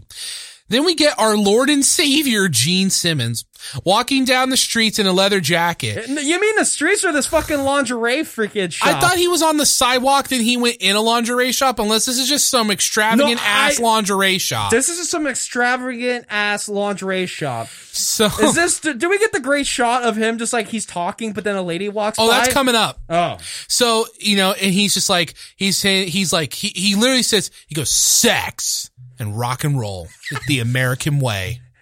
that's what he literally says. sex and rock and roll. And then we meet two young upstarts. We meet two young up and comers Oh yeah. in the metal world. You may not have heard of them. I don't think we've ever talked about them on this show. A man named Bobby Dall and Bret fucking Michaels. They're in this documentary too, everybody. I told you they were in this documentary. I forgot. I blocked it out. And how much of a piece of shit is this young Bret Michaels? Listen, I take back almost everything I said calling Bret Michaels a piece of shit in Rock of Love. He is completely bearable and able to be around in Rock of Love. He is in this documentary, he is the worst. uh, the worst. All these poison guys. Every time he talks, it's just like, dude, shut the fuck up. Like, Every time all those guys, CC talks, I'm just like, shut the fuck up. no, Bret's the biggest one. No, Bret is our. I think that might be Like, biased because we've like, watched for two shows Literally, no. Homeboy right next to him says maybe like three words. The Yeah. whole entire documentary. That's the uh, It's basis. mostly Bret just talking, and like, yeah, you see CC and Rikki Rockett talking and stuff too, but they're almost passable. It's like, okay, but Bret Michaels literally is trying to live his fucking gimmick. He's the worst shit. oh god, I just down the rest of my fucking murder water, murder water, liquid death. Liquid death. So the lady is trying to ask something. And he's like, yeah, it's 16 inches. Yeah, yeah, he, yeah. He's like, the girls all want to know. And he goes, 16 inches. And then they act like they're in high school. He like looks at Bobby and like does that thing where he like, he's like, he's hitting him with the side of his hand. He's like, that's funny. That's funny. It's like in high school. Like, shut up, you geeks. And then we see two geeks for this band called London named Nadir D'Priest and Lizzie Grey. And at the time I was like, who the fuck is, what the fuck band is London? Yeah, what the fuck band is London? So I googled London. Do you guys want to know who used to be in this band? Many people. Izzy Stradlin, Guns N' Roses. Steven Adler, Guns N' Roses. Slash, Guns N' Roses, slash Revolver, slash South Park. And Blackie fucking Lawless. Oh, and some, some random jobber named, uh, Nikki Sixx. No one huge. No one huge. Oh, and oh, and a guy I guess that would drum for Cinderella, but who gives a shit? So they're like, one of the guys like, I got a big dick, and we like party, and then fucking, It's like I got the biggest dick all around. It's like I got the dude. biggest dick out of all these guys. out of all these guys in the scene. It's like God, fuck me, It's like, bro. shut the fuck up. God damn it, dude. And then we get fucking Dave Mustaine. He goes, it's not a, uh, I gotta try to, cause he kind of has that Barry vibe Yeah, he's just like he's just kind of just like like, chilling. it's not about the size of your pencil. It's how you write your name with it. like, you go, Dave Mustaine. It's like, thank God, Dave Mustaine exists. but then we're back to these fucking assholes. Then the lady asks the pe- asks the people, "What's head banging?" Alice bangs his head around, and then Gene talks about how back in his day, back in his day they used to talk about girl banging or or gang banging, but head banging, he's basically like, "No, that's whack." I'm like, I literally was like, "Okay, boomer." so then the lady, ah, Fuck him. so then there's this dude. Fuck all these dudes. Except well, except there's cool. Like Lemmy's cool. yeah, of Dave's course. cool. Yeah. Ozzy's Oh, Alice is cool. cool. Alice is cool.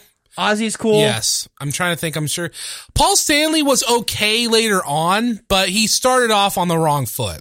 No, both these Kiss guys are just dude. He's doing I an much interview. prefer. I'm. Who does a fucking interview in a bed with multiple women? That's literally he's just trying to flex. And he's such a tiny looking nerd. like literally, at a distance, st- I, could mistake him for a lady. He's I st- wearing yoga pants, bro. I still strongly say he is a much more like approachable person to be around than Gene Simmons. I genuinely believe that. Oh no, Gene Simmons is worse. Then there's this dude with like, Like big hair. you can see Paul Stanley's actually like he's showing he's flexing. Like Gene Simmons is trying to like says he's like flexing. Yeah, yeah. Now obviously he, there's fucking Shannon Tweed and all the women he's banging. yeah, of course. Like I'm not doubting the Shannon amount of women. yeah, yeah. Like I'm not downing Gene Simmons of getting laid. Like I'm sure he got laid. Oh yeah, I'm sure he got laid a lot. Yes. But you still he still sucks though. Yeah. Except he's a great smart financial person. Oh no, he's extremely business. But also here's a total fucking ju- douchebag you can't have you can't have good friends with. yes, He'll stab you in the back. So Yes. fuck him.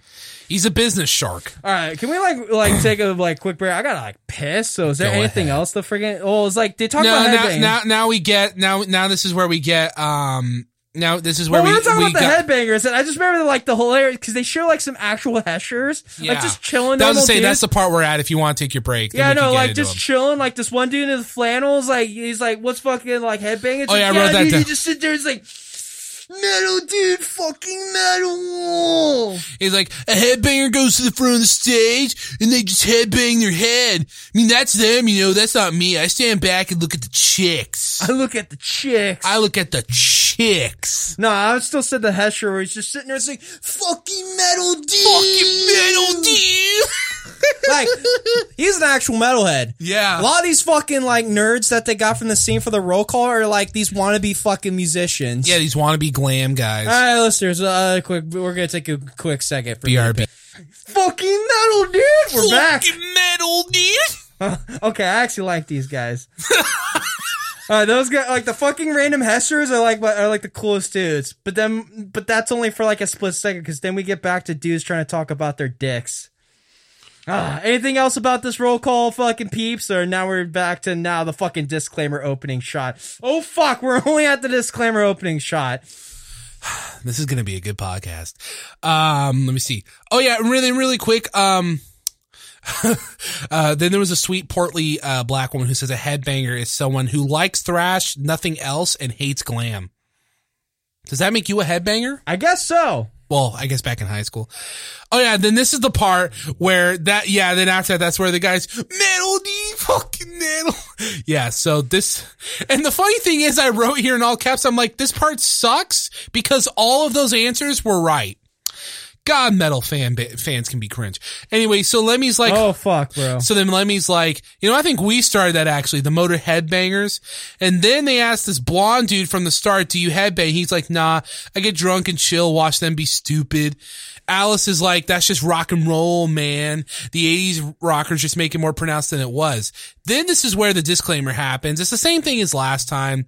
Yeah, but like last time, it's like you got a bunch of angry people or just like dudes just being sarcastic and stuff where it's like, please be advised, please be advised, please be advised. this is like, hello, little. please be advised of entering onto this premise. That's you, man. Like literally, these guys are trying to be cute and dorky. Yes. The other guys are just being assholes. I think you could say we're assholes because they're just having fun. But I vibe with the But- very angry assholes like Keith Moore. I vibe I vibe with Keith Morris and uh and frickin' um uh Ron Reyes more than I vibe with everyone in this documentary except for like three people. So then we open up with a band name. Wait, why don't wait? Didn't you just like write down the disclaimer? Well, it's the same thing from last time. yeah, but it's so entertaining. You might as well. I'd have to go back to last time's notes. Do you have last time's notes? I keep all of them. Just in case. Yeah, well, I usually delete like mine for the next episode. Do you want me to look up the disclaimer, bro? Well, it'd be great to like do it and then try to do as cheesy as they were. Okay, bro. Let me see. Whatever. So while the disclaimer is going on with all like the bands that would be performing in this video, we then get a performance by Lizzie Borden. Yeah. As they do Heavy Metal Thunder by Steppenwolf. Yes. I wasn't too sure on that one. I was gonna say. So and I who's just wrote down the singer has a fucking hatchet and stuff. And I'm like, dude, he's a fucking juggalo, bro. So you all may be asking yourself, who's Lizzie Borden? I've never heard of that band before. Well, Lizzie Borden is the name of the singer for the band, and um, I think they're still around. Yeah, so Lizzie Yeah. Borden still exists. And honestly, we don't get too much Lizzie Borden to actually piss us off. Yeah. Like they're goofy and loud and like in like their appearance, not in music and stuff too. But like Borden was fine. I don't know. Like they looked was- like a bunch of geeks. They weren't like a bunch of dudes trying to seem like they're getting laid. the singer looked ridiculous. He was just a man wearing aviators and what looked like a discount Sergeant Pepper's coat. Yeah, Because no. why? It's the 80s. And Yeah, record companies. He's wearing the fucking captain's hat, the Sergeant Pepper's coat, the fucking big old shades. because it's the 80s and and record sitting like heavy metal thunder. And then, yeah, because it's the 80s and record companies were still trying to tell all, all their singers to rip off David Lee Roth and the music band's uh, part to rip off Led Zeppelin. So yeah, play Born to Be Wild. I don't know. I was a little pessimistic. My reaction was like, really? That's your best foot forward? Heavy metal thunder. This song, this singer isn't the most generic I've heard, but pretty fucking generic sometimes. They, they get more generic as This- the documentary goes on. The singer's like, we want to be the biggest, most outrageous band ever. I'm like, fuck you. You cookie cutter fuck. He does. Bro, Lizzie make- Borden is the least worst out of all these bands. he makes a good point about how it isn't easy. There's a million bands doing it and how it's a rough schedule. Road makes you go crazy. So you know what? Th- there were some dudes in this that actually had sensible heads. This was one of them. The performance mostly sucked. And when it ended, he like, th- I don't know, it looked like he threw Cheerios at the crowd or whatever.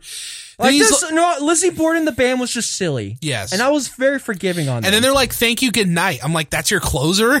Hey, they, I thought they did a good cover of "Born to Be Wild." there are ladies in the back. Born to be wild. Then the la- then they're in the back, and the camera lady is is like, "So where to next?" And then one guy, one guy's like, "We're gonna go fuck our brains out." Then they pour beer on each other, and I was like, "You were so close. You're so close. I almost liked you." Damn it. He's like, "We want to be the biggest and the best." She's like, "Well, what if it doesn't happen?" He's like, "Well, you know, we're gonna know we had fun trying." I'm like, "You know what? That's fair." Oh, did you find the disclaimer yet, or are we just gonna skip it? I don't know where my notes went for that. So Oh, they well. might just be gone. Sadness. this bro. guy, this guy, this guy didn't seem like a tool. Enter onto these prem- enter onto these premises that you will be videographed. Wait, that's it because I think it should be. That's right. It was the Attack on Titan finale. Here we go. Oh, was that what your main one was? Yeah, um, because that was. Attack A, on Titan finale. Which oh yeah, did you read the manga, bro? oh, I read that fucking manga. Uh, no, let's not talk about because this would be Yeah. a fucking dirtbaggery. Attention, please. Be advised that your entry. Attention, please. Attention, please. Attention, please. please be advised that your entry upon this premises you are consenting to be photographed and have your likeness used in a motion picture. Your likeness used in a pornographic likeness picture. Like, you know, like goddamn Mustaine getting into it. To be uh, your ugly faces. Ah. whatever. good stuff. So then after, so then after that, um, Hold on, I had to- okay, here like, we go. yeah, we just got great shots of like the performance and notes of the production of this documentary has definitely stepped up. But that, but that's thanks to the record company that funded Yes. this. I'm just going on my notes. and then we, We get a shot of the singer Lizzie Borden, of the singer of Lizzie Borden, telling us how rigorous, yeah, the touring schedule is, blah blah blah blah blah. And then- and they're pouring beer over themselves, and it's like, yeah, we're gonna go fuck our brains out. But now it's fucking Bret Michaels again. That was it. Yeah, now we're back to poison. Poison. Fast talking Bret Michaels is like, there's a million bands out there that look and sound great, and here comes poison. What do we do? We get outrageous looks, and people are like, well, can they play? And and he's like, and he's like, well, you know what? You can't sell three million records without knowing how to play. of course, he has to flex his fucking. he was record. flexing numbers in the for the last forty years. You know what's the thing, bro? It's like, yeah, like of course we play. It's like, no, CC can play. Ricky is con- Rikki Rockett's confident. Bret, there is literal term for your singing style. It's called Bret Michaeling it. Bret Michaels it, bro. That just means you just like do a monotone weird thing. You got a monotone voice. Eat shit. yeah, exactly. Three million records sold. I don't know fucking how, but fuck. The hands of fate are just on your side. Then we see CC and Rikki Rockett, and she asks, "Did you ever think you weren't going to make it?" And then they look each other at each other and laugh at that question. I'm like, "Fuck you, you pretentious dicks!" Now here's the thing about Poison's story. They do like every time they show up in the documentary talking about Glam Hill, they were ones to say it's like Day Street teamed really hard. They're like ones to sit there and pass out flyers all night and then have parties where it's like, hey, we will supply all the beer and stuff. And then like you got Bret Michaels is I guess a hot dude, so they're able to score chicks. Like literally their work effort and their like freaking like calculated decisions is legit. But Poison fucking sucks. cool. They're businessmen, not musicians. Yeah, fuck. Their So music then- quality ain't worth shit. So then Bret talks about me- money, about how the other guys spend their money wisely, and how basically he's a dumbass and has no money. yeah, I like spent all my money. It's like doing fucking what? Hey, you have to do something to right. Every rose has its thorns. No, and it's not even around that time that like every rose. I he was getting the inspiration for it. He just didn't realize it. Well, he, I don't think he tried to fucking marry a stripper yet around this time. And then they start I think talking. he's trying to pork a fucking stripper, but he kept on dumping all his money to impress her. and then they did this weird. Some, Like me, I have money. I sing in a band. Will you like f- touch my penis, bro? And then someone says how like success is like cars. I don't know. They're basically just like, nah, man, we're not in it for the money. We're in for the rock and roll, We're- man. Yeah, we're in for the rock and roll. I'm like, eat shit. They said like, no, success is like, yeah, you get a fast car and stuff. And if you don't know how to handle it, you yeah, you just fucking you're just gonna crash. That's how success is and fa- success and fame. If you don't know how to handle it, you're just gonna crash. Oh god, I can't wait. It's like the hindsight's so funny. Except fucking Poison still did well Then we're at the for the rain. most part. yeah. They got very comfy, comfy, livable lives. Then we're at the They're rain. total shitheads. Fuck Poison. then we're at the rainbow, the fucking rainbow. Yeah, we're just showing up the with, rainbow. Still with poison. This is the part you were talking about how like, oh, we used to hand out flyers. You know, it's like this is big epic fucking story. We'd rehearse, go up, put out flyers, and then another band covers it up. We sneak back, cover theirs up. It was like a war, man. Well, the fucking flyer war is legit though. Like as goofy Mm. as Poison is, like they literally get a shot of just be- these Punishers with their flyers. Come to our shitty club show. Come to our shitty club show. Come to our shitty club show. And like, oh yeah, I'll come. And it's like, yeah, no, fuck that. Oh yeah, and then then we get people talking about, talking about their flyer hustling, and then we get these guys basically based so. Then she asks a bunch of random people, "What's the name of your band?" And in this order, Oh, you fucking got all that shit. in this order, we got sex. That's little. That's the first one. Sex. Oh god. Jonathan Wedding. Vixen. Tara. Gypsy and the Troubadours. Tommy Rock. Velocity. I wonder if they play on Saturdays. Tough. T-U-F-F, everybody. Dirty Blonde. Wet Cherry. Some random goober then says, the baddest band in the fucking universe. Then the child from earlier says, Mega Dork. I wonder if that was Mustaine's kid. Were they born at that time or No. whatever? Then Untombly Dead. Cryptic Slaughter. Yeah, no, we literally because we're just like getting all these fucking band names, but then like the fucking one dude with the fucking grungy little mohawk and the fucking blast beat like stash. cryptic slaughter. like outside the Megadeth fucking show and stuff, and it's like Cryptic Slaughter is like, well, they are in LA. That's just so fucking random, but and then the last one. I'm like, oh, Cryptic Slaughter is legit. Yeah. But like all of them, like Wet Cherry, Sex. oh, and then the last one, Like, Jaded I Lady. think other than out of all of them, it's like Cryptic Slaughter and Vixen. I think are the only notable bands. yes. Oh, speaking of which, so then one guy, uh, and Yeah, the last one's called like- Jaded Lady. Yeah, I just wrote down. It's like we. It's like then we get like a lot of these like n- freaking like nearest tone us. They're, they're like all these dudes tell us their band names, except one dude says he's from Sick Cryptic Slaughter. Like it said, and it's like yeah, the greasy mohawk fool. I love how the way he said it too. He's just like cryptic slaughter. yeah, and then one guy says he uses flyers to talk to chicks because you know they're like, oh, when they know in your band, they're cool. I need to say, by the way, I listen to the all these bands.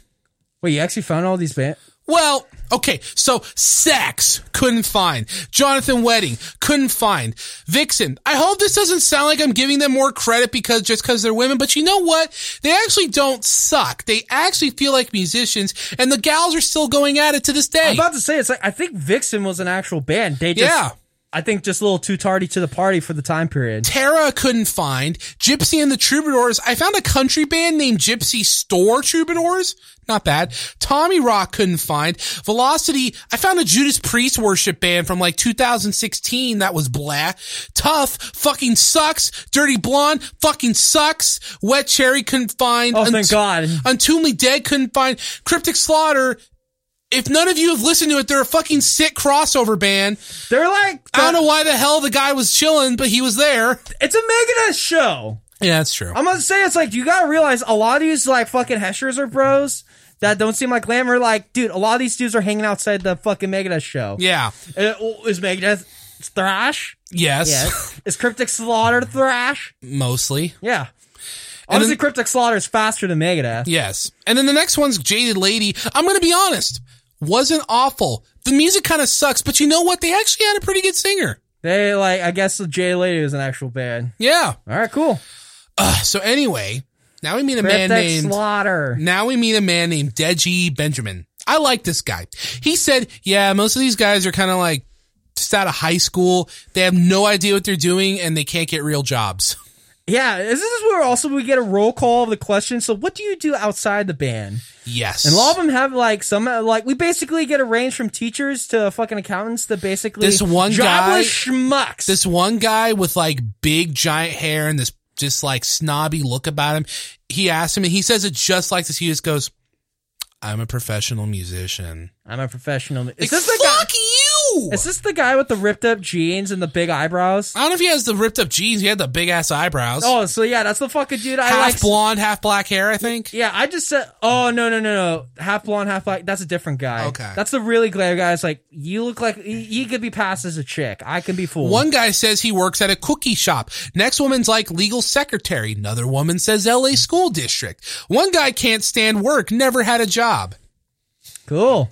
Paul Stanley says money isn't really important. Having money just makes it so that you can forget about money. I think I'm paraphrasing there. It was a little more poignant than that, but still. It's like money. I think the best way to say it's like money isn't going to buy you happiness, kind of thing. Money ain't going to solve all your problems. But I'm like, It'll solve a few of them. Yeah, but like now it's like at least your problems could be maybe more dealt with. Like you have the fucking freedom to maybe deal with this with problems. Having not money sucks. One guy would rather get shit, Paul Stanley. one guy would rather get rich off of rocking than rich off of plumbing. And I'm like, bro, if you get rich, who gives a shit? Whatever. One guy says, Well, one you actually have to work. The other you yeah. don't. One guy Well, literally yeah, says, you gotta work with rocking, but at least you don't have to fucking like hang out in mud. one guy literally says he doesn't want to work till he's 60 and then die poor at 70 with a, with a, with a fat wife that bitches at him and 30 kids. I want to do my own thing, the glam boy said calmly. Is that fucking Chris Holmes? Is that, no. Was this the pool guy? No, no, no. He doesn't come till a little bit later. Then one guy wants an apartment with a carpet. Another guy says he dropped out of middle school because he doesn't like being told what to do. I didn't like being told what. I didn't like being told what to do. She asked this one guy, why are you so rebellious? And he's like, I went to Catholic school for 12 years. I'm like, that's fair. Yeah, I can see it. Then we cut back to fucking poison. And she's like, you guys don't, he's like, what do you think about people that say you guys jumped on the band metal wagon? The glam metal. The glam metal band. And Bret Michael says, we built the first wheel on that freaking wagon. well, no, second actually, cause you know, Alice Cooper. I'm like, fuck you! You're a Motley Crue ripoff! Like out 80% of the bands in this fucking dock! No, dude, fucking, no, Poison's not a Motley Crue ripoff because they're they sound bitchy compared to Motley Crue. Like Motley Crue actually has a little tinge of hardness. Motley And, Crue uh, actually felt like bad boys. You, felt like these guys are sketchy. Yes. Poison just seems like a bunch of They fucking seem like bitch they're boys. bitchy. Yeah, a bunch of bitch boys. Um, so then they have a bunch of these We dudes. built the first wheel the glam. Shut the fuck. so then no, they, you were like the no, you were at the point where glam really took a shit because I saw this earlier and stuff too. Another thing, glam in the beginning was bands like you could say Motley Crue or Wasp yes. or like fucking like you could almost say like Van Halen. There was like a little bit of legitimacy and like kind of a hardness to it. And I never understood this. And it felt like uh, it was like, oh, it's like a hard rock glam thing. Yeah. But then Poison turned the glam thing into a pop thing. That's what I was gonna say. I never knew what the distinction was until this documentary. Motley Crue, glam metal. Poison, hair metal. I finally understand what hair metal means. One was just more fucking pop rock. Yes. The other actually felt like a hard rock stick. like, like you know, like it's like you said, poi- uh, Motley Crue, glam, fucking uh, Wasp, glam. You could even make the argument that a band like Faster Pussycat is glam. No, no, Faster Pussycat's total fucking. They're hair metal. Well, we see them the fucking No, documentary, we do, yeah. and they're fucking total trash. So then we have a bunch of these dudes talking about how they put on their makeup. A woman go, I showed this part to my mom, a woman saying men in makeup is where it's at. I asked her, I said, were you like that? And mom said, no, I want, I mean, long hair was nice. I just wanted them to be nice and have some hair on their chest. I get, one guy literally says, yeah, I get tips on how to, from girls. I let them put my makeup on. It kind of turns me on. Cool. The dropout. Then we see a drunk. This is Chris Holmes. Then we see a drunk Chris Holmes sitting in a chair in a pool. He's like, yeah, honestly, I don't really like the glam thing, but hey, it sells records. So yeah. He's drunk off of a fuckload of vodka. yep. Then we see some girls talking about how they don't even like the makeup. One says, I want my man to look like a man, which by 2021 standards would be considered, you know, she, she's wanting antiquated, you know, gender norms. But you know what? The entire glam thing was guys dressing up in bright clothes and makeup. So like, that's a small thing on the problematic scale. Or at least in this area. I'm sure elsewhere in the United States, I don't think was big an issue. This Yes. was just like this weird hub of like Of LA assholes. Yeah, but LA fucking like strip, like fucking Sunset Strip Club fucking assholes. This one woman though says word for word, all these guys in makeup for women, it brings out the bisexual tendencies because, you know, no matter what people like to say, women like women. I'm like, wow, aggressive. Then about, and then about how one guy gets people, th- says how people say, think that he's a transvestite, which was okay to say back then. And one guy says his parents still think it's a phase. And one guy at one point, I forget where, oh, but I- like, oh yeah, my parents still think it's a phase. I'm like, oh, it's gonna be a phase. and oh, then one, phase. and then one guy, I forgot where it happened, but I know at some point somewhere, one guy was like, "Oh yeah, this is a lifestyle." for like five more years, Then they like ask four Lem, to five more years. Then they add- gonna all take a shit for you guys. then they ask Lemmy what he thinks of the pretty rock and rollers. He said, "Hey, good luck to them if they're pretty. I wish I was." He's, I love Lemmy. He's so down to earth. Oh, he's you know what? I that's why Lemmy got more chicks than than uh than than, than, than Kiss because you know why? Lemmy's a down, dirty, greasy, gross human being, But he's a cool dude. and cool gals dude. vibe with that. He was a cool dude. Yeah, he was real. He's literally one of the coolest dudes on this fucking documentary. Then, um, then Dave, then, um, oh yeah, then, then all, they cut back to Dave Mustaine and all he says is, yeah, we never did that shit or put on any hairspray. And that's it. That's all he said. I'm like, Yeah. cool, Dave. Cool day. Joe Perry says, well, it's theatrical and it's fun. The problem comes from when they're wearing it off stage and someone tries to, you know, pat you on the ass. Well, sometimes it's a problem. And then like, didn't we just get Steve Tyler just hanging out? It's like, dude, it looks like a lady. Yeah, he just leans into his ear. Dude looks like a lady. One guy It's gets such a trip because, dude, they actually look so good here. Like, Yeah. you look at Aerosmith down, they look like shit. well, they're old and you know Drugs. drugs. Yeah, but they look like smooth skin. And Yeah. young. One guy get one guy says he gets cat called. One guy said he gets honked at by cars. Bret says, "Well, the older we get, we have to actually put on more makeup, so it just gets It's so funny because so true. yeah." Like, fuck, Have dude. you seen it with that shitty goatee of his? Oh, God. it's so funny. He's such a self fulfilling prophecy. And then, Oh, fuck. oh, it's coming. Let me get ready for this. Goddamn motherfucking Riki Rachtman is here And this is at the cat house. and this before Riki Rachtman was on television. Yes. Who does he know? Guns N' Roses. Who did? Fuck. Thanks a lot, Axl. Literally, yes, Axl's the reason Rachtman exists in a fucking like an actual sense. Not just some like fucking goofy motherfucker that owned a fucking club. They ask him. Which due to him owning the cat club is the reason why like Guns N' Roses was a thing. Are you telling me without the badass, without Riki Rachtman, we wouldn't have badass Guns N' Roses? Maybe. Yes, there's a good sense of that. Rachtman helped Guns N' Roses.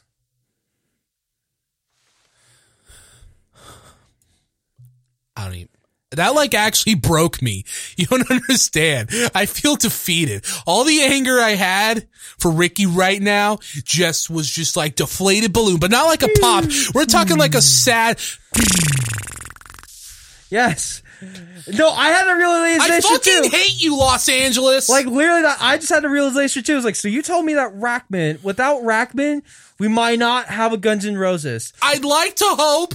Like literally, Rachtman's like the dude that allowed to like have Guns N' Roses house them and have a regular spot to play at. Like the cat house is actually important to fucking like Guns N' Roses, and this motherfucker. Like you can still hate on him. He's still fucking agony. Rachtman. He's a fucking geek. He So, still yeah. comes up as a fucking geek. So they ask him about the cat house. It's a famous place on the Sunset Strip. You've heard it in Girls, Girls, Girls get name dropped. First um, word out of his, the first word out of his mouth is, "There's more girl here than anywhere else in the world." We only play rock and roll, and it's a fun, sleazy place. It's you know fun, what? That place. wasn't a lie. No, it's funny, and he's wearing so much eyeliner and glitter on his face. Did you Oh. bring your mom in for this part? Oh yeah. Oh god, what's the Deanne report? uh, she saw him and she went, "Oh, that fucking guy." She hates Riki Rachtman. Unequivocally, legitimately, when I told her that he was a reoccurring cast member on Daisy of Love, she went, he didn't do anything. he was the worst part about Headbangers Ball. He owned a fucking club that birthed out Guns N' Roses. That's I literally- guess that gives you free reign to do shit. yeah, for some reason. Don't get me wrong. It exists don't on like me wrong. VH1. everybody, Guns N' Roses is rad. See them on their new tours if you can. Okay, you don't have Steve Adler. That's and Izzy. That sucks. But you know what? You got Axl Slash and Duff McKagan. That's pretty fucking sweet. Anyway, and it's a good show. I saw him on my 22nd birthday. So, then Faster Pussycat plays. Oh god, Faster Pussycat's so fucking horrible. See, I didn't hate them. I didn't hate them. I didn't like them. Don't. I hate if the you singers. think if you think I like them, I, I I will pop your tires. Yo, dude, no, fucking like, I don't think you like. I just think the fucking singer's the worst part. oh my god, he's so- such a douche. He just sounds like his voice is so nasally or it's just so fried.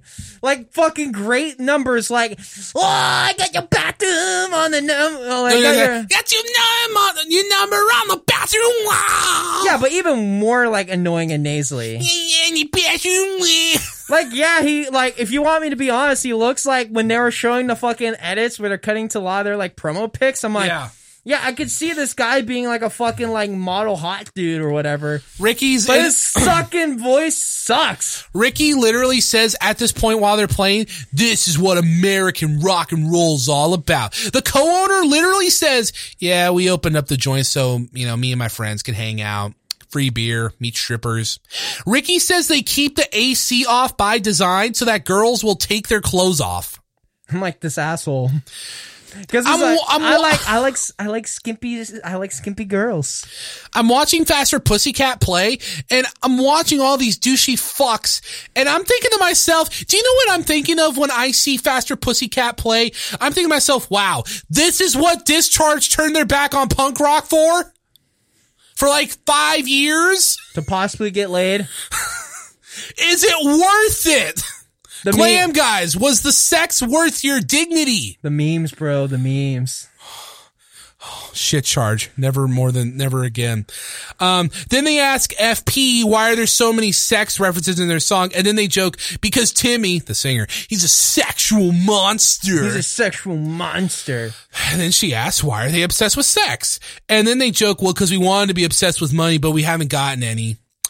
And then she asks, I'm like, I'm about to say, it's like, no, Faster Pussycat is an established band, right? at I'm- this point, I think. I'm like, I'm not that. Yeah, if they're not making that much money, but it's like, they're at least touring California and some neighboring states. yeah, but then it's like we gotta think. It's like, well, this is Faster Pussycat at this time, and honestly, they most likely spend their money faster than they were like keeping it, so than making it. yeah, exactly. But not like a band then later that like definitely's got some sketchy debt, but we'll get to Oh. that. And then she asks, So how are you a different band from everybody else? They say, Well, we have big penises. Sorry, I'm only laughing just because penis is a funny word. Yeah, they yeah, they're like, We have big penises. I'm like, oh wow, like they think they're being cute and funny, but like on this documentary, Well, Considering everyone else is doing it, it's like, fuck these guys. like literally, it's like, wow. You guys fucking suck. Like you think you're being cute and quirky now, but this Oh. documentary, no, no, no, no, no, no. then she asks, How much money are you guys getting? And they're like, Um, not a lot. So it's basically, they say a grand a show, four shows a week. It's 2500 to be out on the road. Then they play another song and then they tell this funny little story about how they were in Europe. The rooms were small and basically the women were hairy. Oh, and then when they went to San Francisco, the people threw rocks at them. Yeah, no, which yeah, that was hilarious. It's like we tried to play like San Francisco, and they just threw rocks at us. I'm like, yeah, so they basically got attacked by Exodus I'm fanboys. watching all these assholes do this shit. And then this is when I turn to you and I'm like, do you see? Do you see why in a few years Nirvana and then Korn and then Slipknot in that order get really fucking popular when this is the shit that came before it? Oh god, yeah, bro. Fuck man. Like, if anything, this whole documentary just reinforces my my uh my my self esteem for my music tastes. Because Bands like Faster Pussycat fucking This suck. documentary made me fucking angry, bro. Like, I don't know if you can see it. Oh, I see it. I'm like, this is real passion. This is fire in my eyes. Then we're with Joe Perry and Steven Tyler. They, like at least a little bit more respectable band than like with Aerosmith. She's like, no, no, no, no, no, no, no. They're a good band. They're a good band. They are a good band. Oh yeah, no. Aerosmith is a good band. She's like, Faster Pussycat's not a good band. She's like, you guys are the definitive hard rock band. How's that feel? I'm like, are they? I feel like in the, gr- I feel like in the hmm. grand scheme of things, if we're going by hard rock, I think the definitive hard rock band is probably Led Zeppelin. That's something you could say the earliest sense. You could say Aerosmith's pretty like established. They're pretty hard rock. I would never say they're metal. I think they have They're hard rock. yeah. The hard rock. And it's funny. Perry's like, Perry's like, yeah, it feels awesome. And, and, and, uh, Steven Tyler's like, yeah, Aerosmith is just blues. It's twos and fours and, and fuck, and blues and fucking. You can fuck to an Aerosmith song, he says. Oh, I'm like, cool, dude. cool, dude. Steven- I just wrote down like, dude, Steven Tyler's wearing sneakers. Like you can see all these fucking douchebags in their like freaking elaborate clothes, but any established act, unless you're Alice Cooper, Yeah. most likely like at like his show and stuff, everyone's just wearing normal clothes. Yes. I said, well, then there's Paul Stanley and Gene Simmons, but they're fucking total douchebags. Then Steven Tyler says he really liked the Dolls' style. I think he says Dolls. And how he used to get called a Mick Jagger lookalike. She's like, you guys make a lot of money, right? He's like, oh yeah, millions. She's like, where does it go? And he goes, right up my nose. right up my nose. They're sober at this point, but they did a lot of fucking drugs. oh yeah, they're like definitely. He says him and Perry used to be called the Toxic Twins. I bet Yeah. Joey Kramer would like agree yeah, they that. used to call us the Toxic Twins. He says he's not proud of the fact that people try to party like him. You know, when the way they did it, he says, isn't the way you should do it. And they talk about how, you know, they like being sober now. Tyler says Aerosmith and their drug use too. He said, he said Aerosmith is like jerking off. When you're young, it's like, that's what he does. But when you get older, you slow down, get in the rhythm of things. That's Aerosmith right now. We're good at fucking. I'm like, Cool. okay, Steven Tyler. Cool, dude. So then she asks how they feel about bands ripping them off. Joe says, I don't really feel like anyone rips us off. Maybe, Yeah, an- like, do you feel people rip off Aerosmith? I'm not too sure. yeah, I don't think so. I don't think so too Uh, much. I, am not too much of an Aerosmith. Dude, I'll I have for a thing later. When I look at if we're talking about glam specifically, I literally just think they're ripping off in this order: Led Zeppelin, then Van Halen, then Motley Crue. That's to me, that's my that's my feeling on it. Cool. You probably throw in some Deep Purple in there too, but mostly those three. Yeah, no, but I don't think they're that legit. Yeah, Joe says, uh, I don't feel like anyone rips us off. I mean, he says maybe an attitude, but that's it. And besides, you know, we ripped, you know, we, we, we ripped off things from other people too. So it's like, you know, who cares? Yeah. Then Bret Michaels is like, But oh yeah. we don't rip off like only three bands. yes. Oh, then, so then Bret Michaels is just randomly with a bright ass red car. Yeah, it's like, why do we have a second interview segment with Bret Michaels to It looks like the car from the Cherry Pie music video. Yo, dude, fuck me in this fucking Bret Michaels like reoccurring character. He said, it's like Tyler once said, rock and roll, everyone is just repeating things, but then you do it with, uh, then you do it with something, you do it with something with someone already did, but you do it with your own style. She asks Lemmy if he'd get upset if someone ripped him off. He says, no, good luck to him. Maybe they'll do something we can copy later. It's like hopefully they could do it better and then we can steal from them. Alice Cooper then jokes that he knows a few that he'd like to hang right now as he gestures to like a noose on his stage I'm show. about to say who's ripping off Alice Cooper? That's what I try to think. Cause he makes another comment about it a little later, and I'm like, who the fuck's he talking about? Yeah, I don't know. I- I- but I Alice wanna- Cooper's a weird career. Yeah. I'm just saying. Keep in mind, he's been around since like eight- late 60s, maybe, but early, early 70s. Because yo, like school's out or whatever, 18 and like 18, the 18 song. yeah, yeah. Totally sound different from his, like, if around this time, I'm sure he's working off his Poison single. Yeah, yeah. Well, don't forget, uh, 18 is from his old, Poison. 18 is from his old band, um, Alice Cooper and the Million Dollar Babies. Cool. which was a different thing. They were actually contemporaries with the Doors. That's how far back Alice Cooper goes. But yeah, Ozzy even says he's like, no one's really original. It's all been done before. We're all thieves. Nice. Alice again says there are some pure plagiarists. I know I won't name names, but their initials start with, and then they censor him. I'm like, who the fuck was he talking shit on? Who fucking, who knows? Paul, Paul Stanley says, I guess Alice Cooper really felt ripped off about someone. Paul Stanley says imitation is the ser- most sincerest form of flattery. It feels it feels good that you made your mark on music. No one can say Kiss didn't make a mark on music. I'll No, say that. you, you, it's like you cannot deny that. Then Ozzy even puts over Kiss. He says how back in the seventies they supported Black Sabbath and that that was the first time he'd see such a big, huge ass like production for a rock show. Yeah, I was thinking about Kiss. There were a lot more production than actual music. And then, y- yeah, no, yeah, I'm about to say, I'm about to say, like Kiss's music. I can't get. In, I they can't. never got over critically. It was always their live shows, and they kind of pulled a Peter Frampton, Yo, sort so of, where one the- of their best selling albums was a live album. So I'm not dripping out then. Fucking Kiss for the most part. I just Yeah. feel like I just either just don't get them musically, or they're just not as good musically. No, no, no. People will tell you that. I mean, I, I know retroactively, people like Eddie Trunk and Scott Ian try to say, "Oh, their music was You put hard." the X in in sex.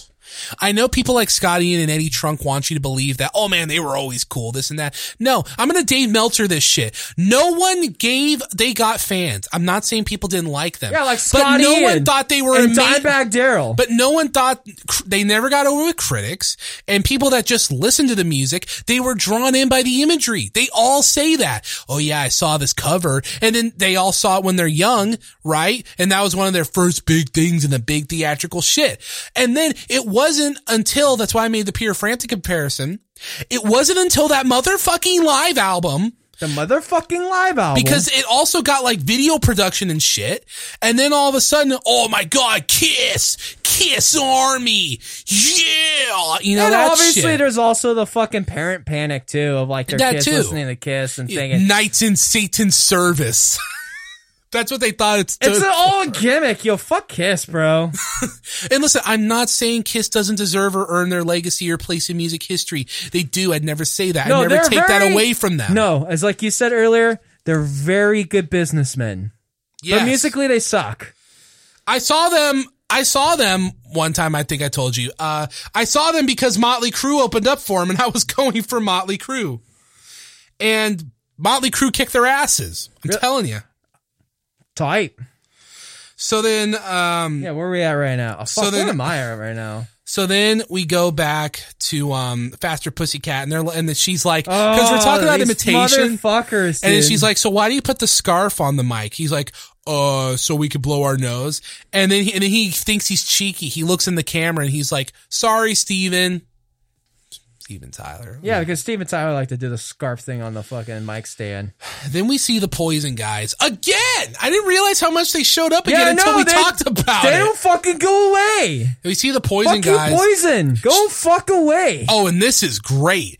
This is great. Big professional business musician men. She's like, um, she asks CC and uh, Rikki Rockett. She's like, what do you think about people who say that um, Poison's music is completely original? CC's response: He just flips off the camera. That poison. God, I hate Poison. Like, did they say that like their music isn't or is original? No, uh, the question was, what do you think about people, or what's your response to people who say that Poison's music is not completely original? And then he just flipped off the camera. But it's so funny. They like suck. I don't know how they got Are so we big. missing something? Because again, I told you, We are. uh, There has to be somewhere missing. critics hated Poison, but they sold well, so fans like them. So like, are, are, are- are we just a bunch of haters? I just don't get. I don't understand the poison phenomenon.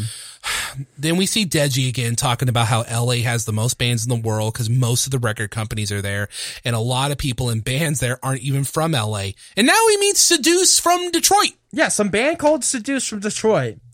Honestly, they don't seem too bad for the most part. At first, they're decently grounded people. Yeah, they don't Uh, look like they aren't talking about their dicks for starters. She asks one guy, "You in it for the money?" He's like, "No, would have left a long time ago." You in it for the fame? Mm, that'd be Be nice. nice. but no. The girls, eh, at first, but most of the girls you could get with aren't worth your time anyway. You get this is where the incels like you go king. okay. Another another, another guy's like, where do you see yourself retired and uh, see yourself in ten years? He's like, eh, retired from music, working with stocks and bonds, living nice. He's like, yeah, I got long hair, but I'm responsible. Cool. and their music isn't horrid. Like it's not great, but yeah, I just wrote down. It's like yeah, and I guess they, they just sound like, like, your generic like glam speed metal band. dude. They just sound like a speed metal band, but they just look like glamsters. Like Seduce is just weird, but like they're just kind of there. But I think the importance of Seduce in this documentary is to point out that a lot of these fucking bands aren't originally from LA. A lot of them come to LA to like seek whatever the fuck they're looking for for hopefully a big break. Yes. So then I well my notes aren't as good as yours because then I just wrote down so the like direct so the director then asked a ro- with a roll call uh, why did you get into rock and roll Yes. to like let we get to the shot of Lemmy and Gene and they said for the girls Girls. they both like said the same thing but it's literally it's like we got in the rock and roll for the chicks And then Ozzy's like, fuck me. Kiss had lines of girls waiting outside their dressing rooms and buses. And then I'm just sitting there and it's like how the fuck do I even get it? like any of them Yeah, and then then they ask Joe and Steven, what do you think of groupies? They're like, I love them. Steven says it feels like they're doing the same thing as you, putting on a performance, alter ego kind of shit. Two girls from earlier, uh, these two chicks that uh, have the same interview spot together. They're like, yeah, we've had group sex like five times, and uh, and they're like, oh, how long have you since we've been in L.A.? Oh, how long you been in L.A.? Five weeks. Fuck Fuck, that's a lot of orgasms. Um, uh, poison base a lot of just shacks po- a lot of sex. Oh, you're giving sex, girl. Poison Bassist says how he heard a scream once, uh, and a girl pounding on the door in Bret Michaels' room. So he opened the door and then she came running out. Ozzy says how one time this one chick sat at a bar stool and like fell over and had a fucking seizure. then Gene had to deal with this one freaky chick. And this is all intercut, by the way. Yeah. Like they do part of the poison story, part of Gene, then part of Ozzy back and forth. So that's just the completed version. And then this one woman comes on. She's like, metal guys are fun. You can take advantage of them like they could take advantage of you. That's a, oh fuck. The probation officer from earlier says women in the metal scene are portrayed as abused, bound, and chained, which is true. There's a lot of imagery in bands back then, and even Misogyny, even even that one band I opened up for, bitch, that was their whole gimmick. It was basically she was it like in leather and stuff, and all the themes of the lyrics and albums were all BDSM and whatever. Horny bros. And then yeah, she's like basically they're sexualized or brutalized in a sensational way for entertainment and monetary gain. Lemmy is like fuck, and Lemmy's like yeah, women aren't taken seriously in the metal scene. I don't know, I don't know why. And this one woman's like, there's never really been any women to show that the that can show women can really rock. You know, but I'm fucking like- funny though. She says that, but it's like, well, you're doing this shitty, goofy music. Like the last documentary, there was like, you know, Exene. That's what I said. I was pissed off. I wrote down, I'm like, really? So Joni Mitchell, Janis Joplin, Joan Baez, Patti Smith, the Go-Go's with Pat Benatar, Heart, Mama Cass, Stevie Nicks and Chrissy McVie from Fleetwood Mac, Wendy Williams, and the chick that's, and Deborah Eal, and all the members of the Runaways, they were no one, huh? Oh yeah. They didn't show girls can rock, huh? Oh, that pissed me off. I'm just saying, no, even just fucking Exene from X just like fucking kicked way more ass, but obviously. Yeah. I think, I don't know if X is bigger than Vixen. I can't really say, so, eh. I actually think I I I I would say yeah. I would say yeah. Anyway, then they ask a blonde girl and some more girls if they rock as hard as the boys. They're all like, "Fuck yeah!" One woman comments on how Yeah. women comments on how you know this one dude. I forget which one he was in, but he's like, you know, this one guy's like. You know, you get all the chicks from being in the band, especially me. I'm the singer. this one lady's like, yeah, the stereo, that's the stereotype, but when women get with multiple guys, they're a slut, which is an unfortunate double standard. Then three different guys say their favorite pastime is sex. One guy says big titties. Two girls say sex. She asks one girl, what kind of guys do you like? Cause she's like musicians, unfortunately. she asks why. And she literally says, cause they're respons- they're irresponsible assholes, but they look good. One girl says attitude. One guy's like, just like, I like slutty girls. She's like, well, does it happen a lot? And he's like, he's like, well, yeah, you know, that's how it is in a rock band. And then two girls are like, I love feeling all that hair fall down, you know, during the sex. You know, when they're doing it with a guy and all their big hair is flopping over. Yeah. Well, a lot of these motherfuckers have big ass fucking hair. And then the tone just takes a fucking shit because then she's like, are you afraid of getting AIDS? Which is this is a real thing. It's like, uh, This is 80s. This is, this is, this is Reaganomics, uh, war on drugs shit time. you mean Reaganomics of AIDS? Ha ha ha ha ha. so hey, Reagan, what are you gonna that do? That was such clever political commentary. hey yo, Reagan, what are you gonna do about those AIDS? Uh, AIDS? Ha ha ha! Let the gay boys fucking die off. Oh man, That's got- literally what their stance on was the AIDS. yeah, they thought, they thought that AIDS came from gay men specifically and prostitutes. and just laughed about it Yeah. as people were dying. Yep. That was Reaganomics. Cute. You know, the funny th- maybe I'm maybe I'm being stupid. I would like to think that a few of those rich people that he gave money to, I'd like to think that at least a few of them actually gave back to people. Somehow, some way. Again, optimist. It's like that picture Oscar shared on Facebook the other night where the three white women, one's dressed in like a Japanese kimono, one's in Native American gear, and it says, we all smile this in the same language, and it's an advertisement for teeth whitening. Hmm. That was great. So then, yeah, Ozzy, I don't know what Ozzy said, but then one guy jokes. Ozzy just said some shit, bro. And then one guy jokes, yeah, that's why I date girls whose stepdads are gynecologists. and then like four dudes are talking about how they're all broke idiots and the girls take care of them. This fucking douche from earlier, I don't remember his name. But he says there's kind of a rule where, you know, woman can't come in the house unless there's, they got a bag of groceries. Hello. I'm like, look, okay. we're a bunch it- of broke motherfuckers. at this point, I'm like, okay, look, if the punk doc rock, if the punk rock doc had casual racism and homophobia, this one has hardcore casual misogyny and maybe a little bit of trans slash homophobia. But Yes. anyway, and this actually, I don't think that's a maybe. I think that's just fact. And then this isn't like, this isn't new. Okay. Cause we were talking about how, you know, we love punk and admit it and its flaws. And just this this album just made me just hate metal for a little bit. Or just hate the glam scene. Yeah. Anyway, What the fuck are? Oh wait, now I remember.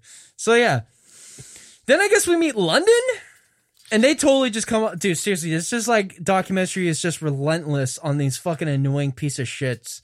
So we meet the band London, and they basically tell us how they're training school for rock stars. As like you said earlier, we got dudes that basically, three fifths of Guns N' Roses. and then Nikki Sixx, Yeah. and I guess a guy from Wasp. And then the singer tells No, it us, was it was Blackie Lawless. "Oh fuck!" Right? I think he just said some dude from Wasp. No, he said some dude from Wasp, but it was Blackie Lawless. So Blackie Lawless. The guy, fr- yeah, and basically London Wasp. says is like, yeah, we've been a band for like since 1979. I'm like, well, you guys are trying really, really hard. How have you not had a big break? Maybe you guys just suck. yeah. So whatever. The singer then tells us a story that one time in Arizona, he found it's illegal to supposedly have oral sex. And then we just got like a hodgepodge of like trying to crack, of like them trying to crack jokes, like this band.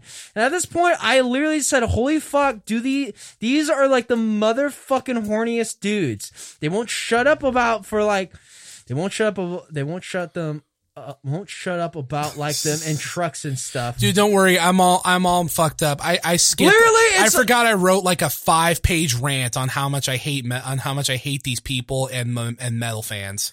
Dude, I just, dude, fucking I skipped that rant. Hey, we're just gonna wrap it up real quick about London at this moment that I got. They are annoying piece of shit. They keep like talking over each other, And the then, guy sounds like a bad imper- the singer sounds like a bad we- impersonator of Dio. and then we get one motherfucker that says, "We are not role models for your life."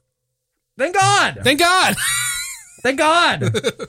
what is this documentary? It's a fucking scare tactic to make me like not do what you guys are doing because it's working. so whatever. There we get to see the performance, and it kind of fucking sucks. yeah, like I said, the guy sounds like a guy impersonating Ronnie James Dio. Yeah. Like, did you hear Dio in his voice? Because I know No. I did. I just heard every fucking generic fucking singer of the time period. Fair. And then whatever, we get a performance that kind of sucks. The singer talks about a story where he got han- he was getting kinky Yeah. with a chick. He got handcuffed to the bed, and the chick just left him there.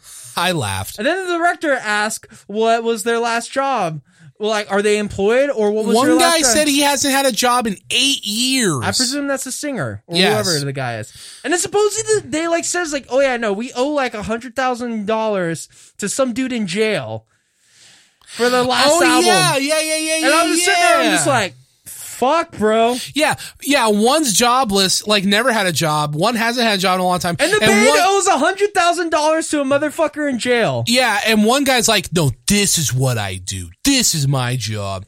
And then like the singer for the live performance Like he becomes goes on cu- like an anti-Russia rant. like I just said. So then they decide to be political and burn a USSR flag. Yeah. and to play a song called "Russian Winter," And he- where then they had like some pyro where they said, "Yeah, yeah, we made some flame pots, and we're at the Troubadour performing." It's like, bro, you and I have been to the Troubadour Yes, to see Melvins and Napalm Death. it was a great place, great show. you remember how small that place was? It's fucking small. and they just had concussion bombs on stage as they blew them the fuck That must have sucked for Yes. everyone there.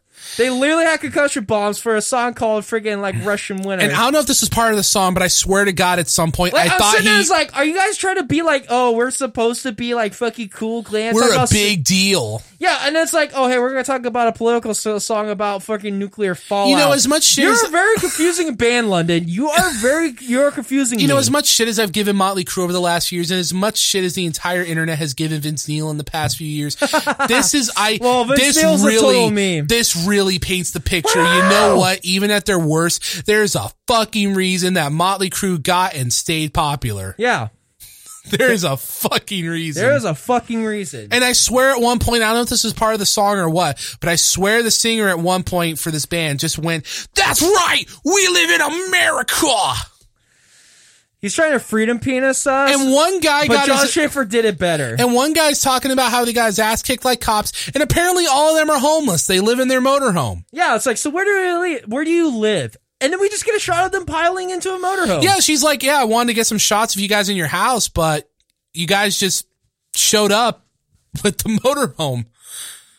cool. So now we get Ozzy making breakfast.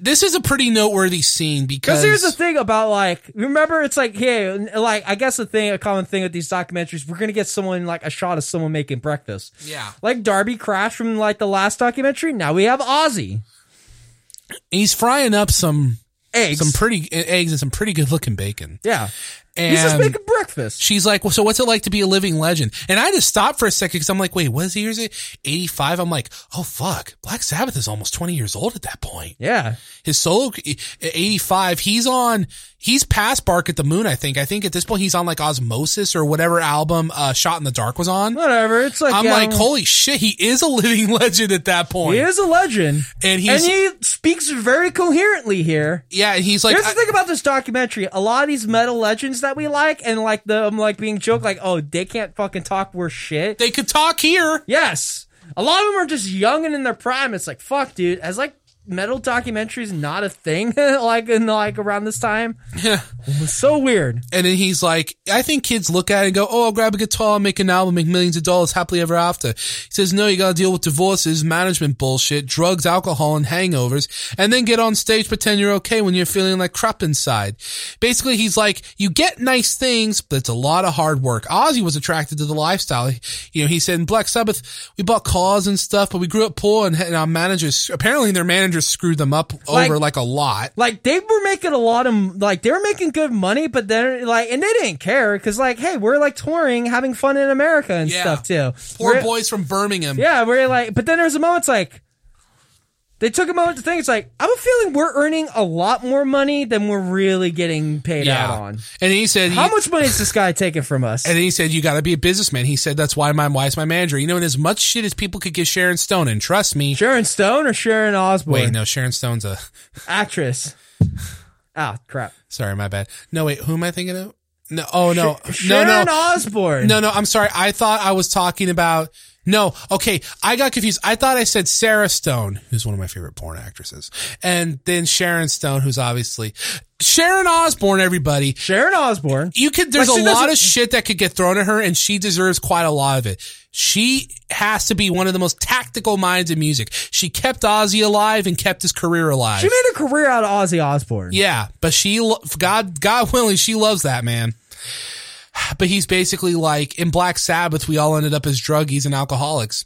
And then, and then this is a pretty famous scene in this, sh- in this movie. He goes to pour some juice and then there's a cut and then there's him missing the juice and getting it all over the table. That was fake footage. Yeah, that's fake. That footage. didn't actually happen. Whatever. It's just to ham it up. Here's the thing about these metal fools: they try to ham up everything.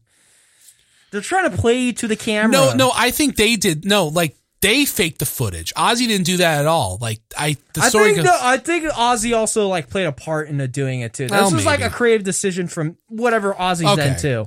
And then the p- parole lady talks about this. Or oh my god, you want to talk about something that pissed me off? This she pissed you off. this talked about an organization called Back in Control.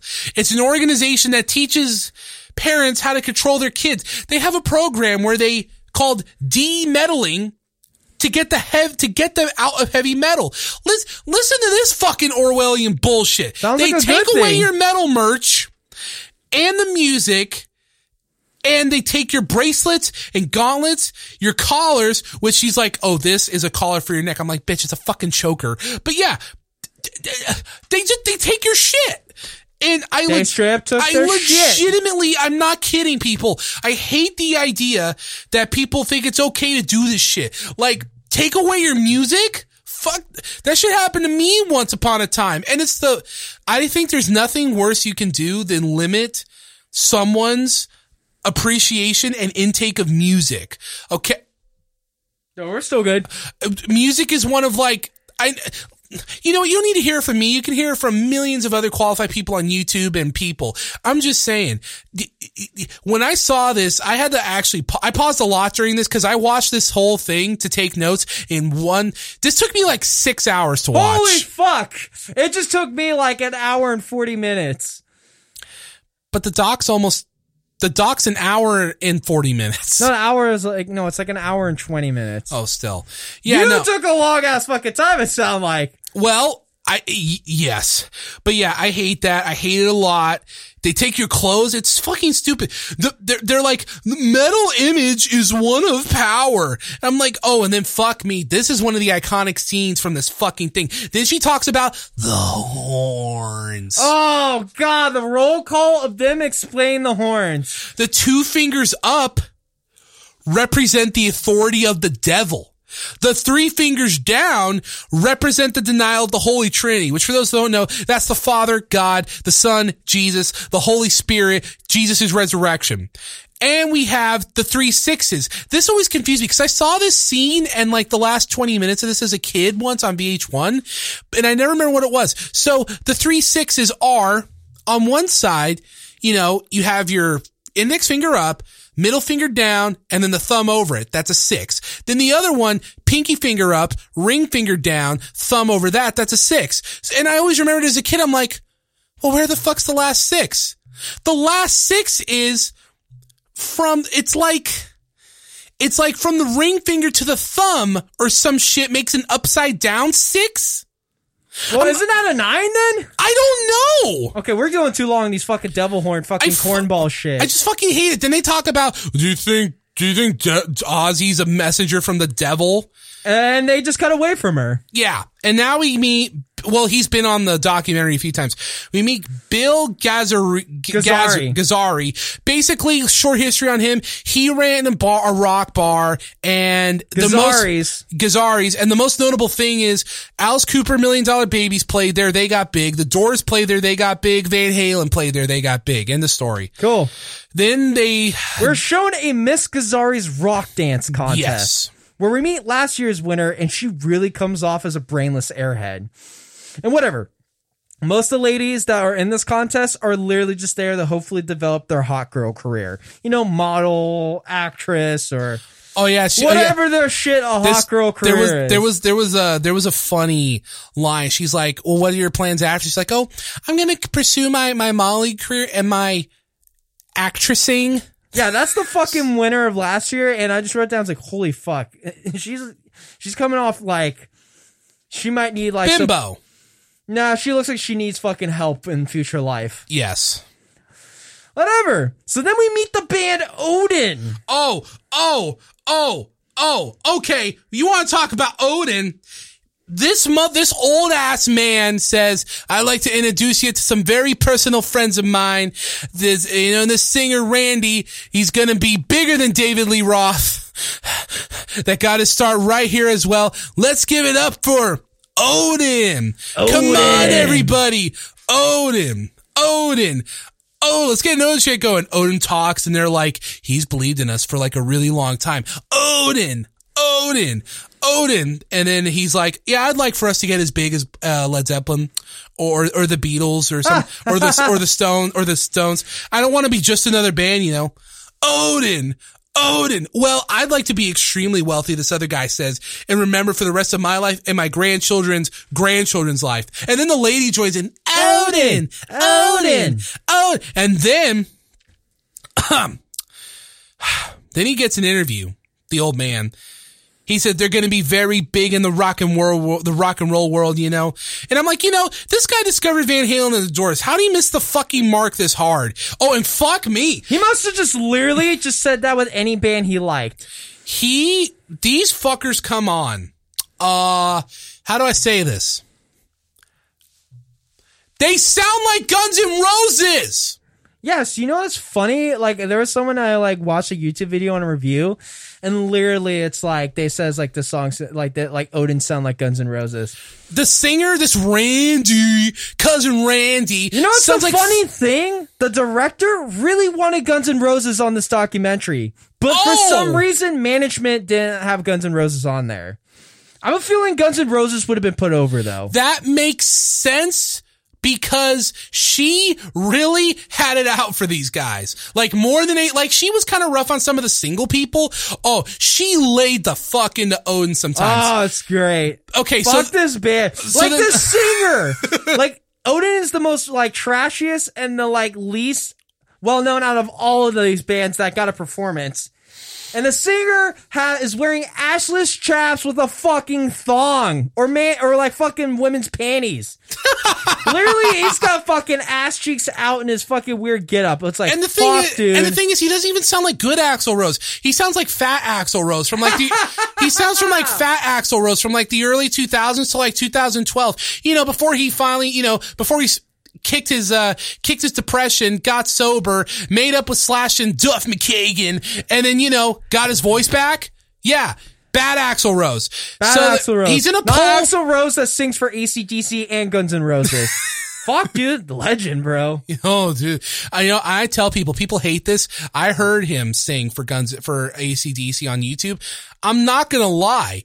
It sounded pretty not half bad. Anyway, so then he then all the bands are in a pool. There's like all four of them are in a pool. There's like six, seven we- girls yeah, in the like pool The band Odin's just hanging out in the fucking pool and stuff. with a cigarette and beer. And, and then she's like, why do you wear that? And he's like, to let my scrotum sac ventilate.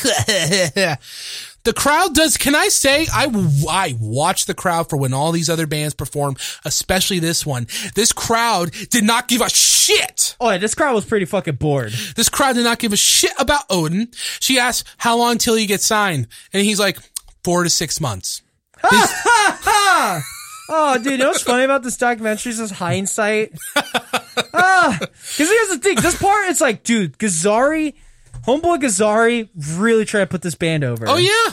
And a- then, oh sorry. Well, there was not much else to say. And like you said, they just sound like a bad fucking Guns N' Roses. Mm-hmm. I haven't thought they didn't even sound like Guns N' Roses. Maybe in the It's singer. you remember his voice? Yeah. yeah, but dude, fucking Odin, the, this band Odin fucking blew cocks, bro. Yeah, And Guns N' Roses doesn't blow cocks. Yeah, homeboy had to wear assless traps for any freaking notability. But Chinese guess, demo- there's sorry. a fucking thing, yo. I guess he's a fucking hot guy, so there were some chicks that wanted to hang out and touch his pee pee. And then they ask him, and then what? And then she asks him, and then what? And he goes, superstardom. Super fucking stardom. He says, you know, if you want to take me seriously, you can. If you don't want to take me seriously, you don't have to. But this face, people are going to remember it. It's going to go down in history. I don't want to be like Jim Morrison, but I want to go down in history like Jim Morrison or Robert Plant. And she's like, well, what if it doesn't happen? And he goes, it's going to happen. it's going to happen. Just like that. No hesitation. No, just pure straight. It's going to happen. and then they, and then they ask the girls, why do you hang out with them? They're like, cause they have good music and they're good looking. Really good looking.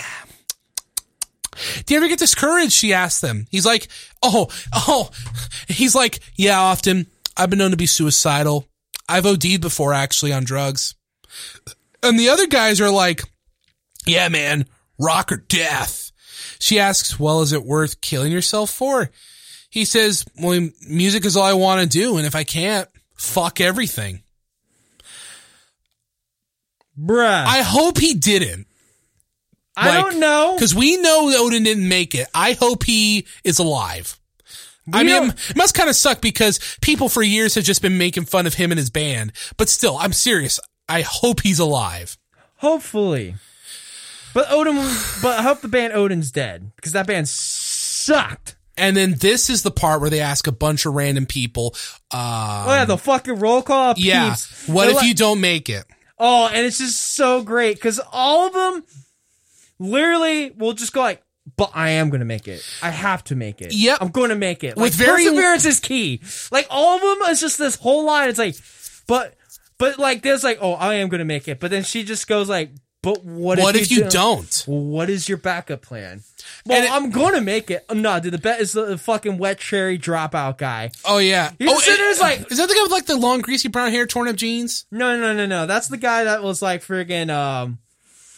He's no, he's the guy that was like a freaking dropout and stuff too. It's like literally at this point because he's a like she asked him, it's like, "Whoa, why if you don't make it?" It's like, well, I gotta make it. It's like, like, I, like if I don't think if I don't make it, it's not gonna happen. It's like, but it's like, and then he's like, well, I don't have any real life skills. I don't know what I'll do, kind of thing. It's like, Yep. but then he's like sitting there trying to tell her, it's like, but if you come see us perform, like you'll see that we are gonna make it. It's I like felt all kind of sad in a way, especially because last time, you know, you know, when we when we ended the the the the, the, decline one doc, you're like, well, next time we're gonna laugh at these people's hopes and dreams. But you know, this is the I mean, some of them are still insufferable, pretentious assholes. But this is the one part where like you really see these people really actually wanted to make it ha, in the sense ha. of they wanted to get a band together and get signed. I'm not saying none of them didn't want to work. But Lava's like, But- oh, sex, rock roll, yeah, all this fame. famous. Like, oh yeah, but no, at this point when we're at top, where she's lyric, it's like, where how are you gonna make it? One guy, one guy actually lays it out pretty fairly. He's like, well, I mean, we all fucked up in school. So like, you know, this is all we have. Then, and then, and then she asks the middle school guy, what do you want his tombstone to say? And then she's like, I don't want one. Just throw me in a hole. Lol. Then we're back with Chris Holmes again. Summarize this really quickly. He's just, he's still in a pool and his very disappointed looking mother is sitting by the poolside. That literally is like he is fucking hammered, hanging out in a pool, doing this interview, and her, his mom's just right there, very disappointed, very disgusted, but enjoying the fucking paycheck. And then she, and then he complains about how his mom would not let him rock in front of his mom as a boy. And then talking about he'll have like four or five chicks at a time in a hotel. But if they don't take their clothes off, he has security throw them out. And his mom's just sitting there, just with a disgusted look, but adamant for her like comfortable living situation. Yeah. And then she's like, well, would you consider yourself? And then he cuts her off a piece of crap. She's like, why? He's like, cause I have a job and I'm a piece of crap. He's really loaded, by the way. I'm like, okay. Like, really loaded, Then she really starts. hammered. Then she starts trying to get something like dramatic here. She keeps trying to press him on his drinking, and he's just like, "Yeah, I'm an alcoholic." She keeps pressing, pressing, and then he just and he yeah, it's like oh, I'm a full blown alcoholic, and he's just like. "Fuck it, I'm just gonna chug this vodka." Yeah, like I was like, oh, I'm just a piece of crap. I'm a full blow. And like he's chugging. Like here's the thing about this vodka though. Like literally, he's ch- yeah, he's just straight up chugging it. But obviously, half of it's like freaking pool water. So Yeah. it's diluted vodka. But he's just fucking hammered. He's like chugging it and then starts getting showered in his vodka bottle. And it's just like, dude, fuck. And his mom's just sit there just with adamant disgust. And then It's just Uh, like admits like I drink to like cover up the pain and stuff. So where do you see yourself in ten years? Probably dead. You know what's funny? He is still alive, he's still alive and, and he's kicking. a fucking meme. like you don't understand. Like Chris Holmes is a meme. he's great. And He's one of those things. Like how are you not dead? But he is still alive. he Um, actually has a documentary coming out. What? Yeah, he's trying to work on a documentary. It's called Mean Man. Dude, my voice is fucking thrashed. Holy shit. I can't continue this. Yes, So, uh, this living meme is still alive. So then Ozzy, Alice, and Lemmy talk about how much they drink. Joe Perry about uh about his coke about his and Tyler's cocaine addiction. Then she taught asks Ozzy about the Betty Ford clinic. He's like, "Well, it was good. It helped me realize I was an alcoholic and an addict." And she's like, "Oh, so your life better now?" He's like, "No," and then they laugh. No. Steven Tyler talks about how it became a routine. Lemmy says they, he says, well, it's kind of hard not to, you know, they give me a, they give us a free bottle at the end of every show. Then the younger people, all, it's funny because then all the younger people, you know, they all drink, but most of them are just talking shit about drugs. Yeah, like all of them were basically sound like the fucking Dare program. Like it's Uh, How long oh, was Dare around? Dare was around in the eighties. Was that Reagan's doing too? Uh, or Or was that just a happy coincidence? It's, a, it's like 80s through 90s, but don't forget, then Dare kind of Yeah. died off around like mid 2000s. Mid 2000s. Yeah. Around the time we were out of high school. Yeah, but then it's like the then the program kind of switches something where else where it's like instead of telling you like don't do this stuff, that's like the program switching to something. It's like, hey, be understand these situations and like when these situations are presented to you. Yeah. Instead of just saying drugs are bad, no to drugs. I mean, I'm not going to lie. It worked for me. Like Dare worked fine with me, but it seems like Dare also had a very low success rate. So Yeah, it's well, it was like that thing. You remember that show, uh, Scared Straight? The idea was you take a, a shitload of kids in the prison for like a day, yeah. and scare them. It like never worked. Whatever. I just know we got the peeps. Like a lot Yeah. of these young people's like, nah, dude, drugs are the worst. They're not- like, they're just like, they're all really against it. Then but booze Ozzy- is cool. Yeah. But then the stars are like, tall. It's like you should avoid drugs. And, like Ozzy- CC's like telling us like, yeah, no, drugs are bad. I'm like, this is the fucking cokehead that became obese after he he had the fucking Ozzy at one turkey point- on coke. Ozzy at one, Ozzy at one point says, "Sex, drugs, and rock and roll used to be fun, but it's not anymore." Paul Stanley says it's like you, you know, it's like playing. You could play Russian roulette for like five years, and then one day you pull the trigger by accident, it's all over. CC says his thing. Lemmy says he feels like people look at one of a, he looks, it feels like people look at musicians or people with some kind of celebrity status as someone to model their own life after. Steven says Keith Richards was an inspiration to him and they used to swap drugs. Gene Simmons says you gotta cut ties with those people basically. If someone, cause he said, I used to have those friends, but I realized they were dragging me down, so I cut them off. Paraphrasing, but that's basically what he said. Yeah. Lemmy doesn't think there's anything clever about modeling your life after someone who died on smack, which is heroin. Well, here's the Or is that meth? Nah, it should be heroin. That's what I thought. Here's the thing, because like the one chick, like I think like the story of Lemmy Kilmister is like he had like a one girl, fr- like he had one chick he actually generally was like his like friggin' like love and stuff, but she died on heroin. Yeah. So yeah. But it's just so funny because, like, yeah, a lot of them's like, no drugs. I don't want to be a dead legend. But like, you got That's like what Stanley Lemmy, says. You got like Lemmy where he's not saying no to drugs. Yeah. And then we got Dave Mustaine around this time not saying no to drugs, and he's full blown out on heroin. Full blown coke addict. No, and, and oh. it's funny because Alice Oh, Cooper is talking about how it's killing him. Paul Stanley says he isn't feeling anything positive with being a dead legend. And yeah, it's very mixed messages.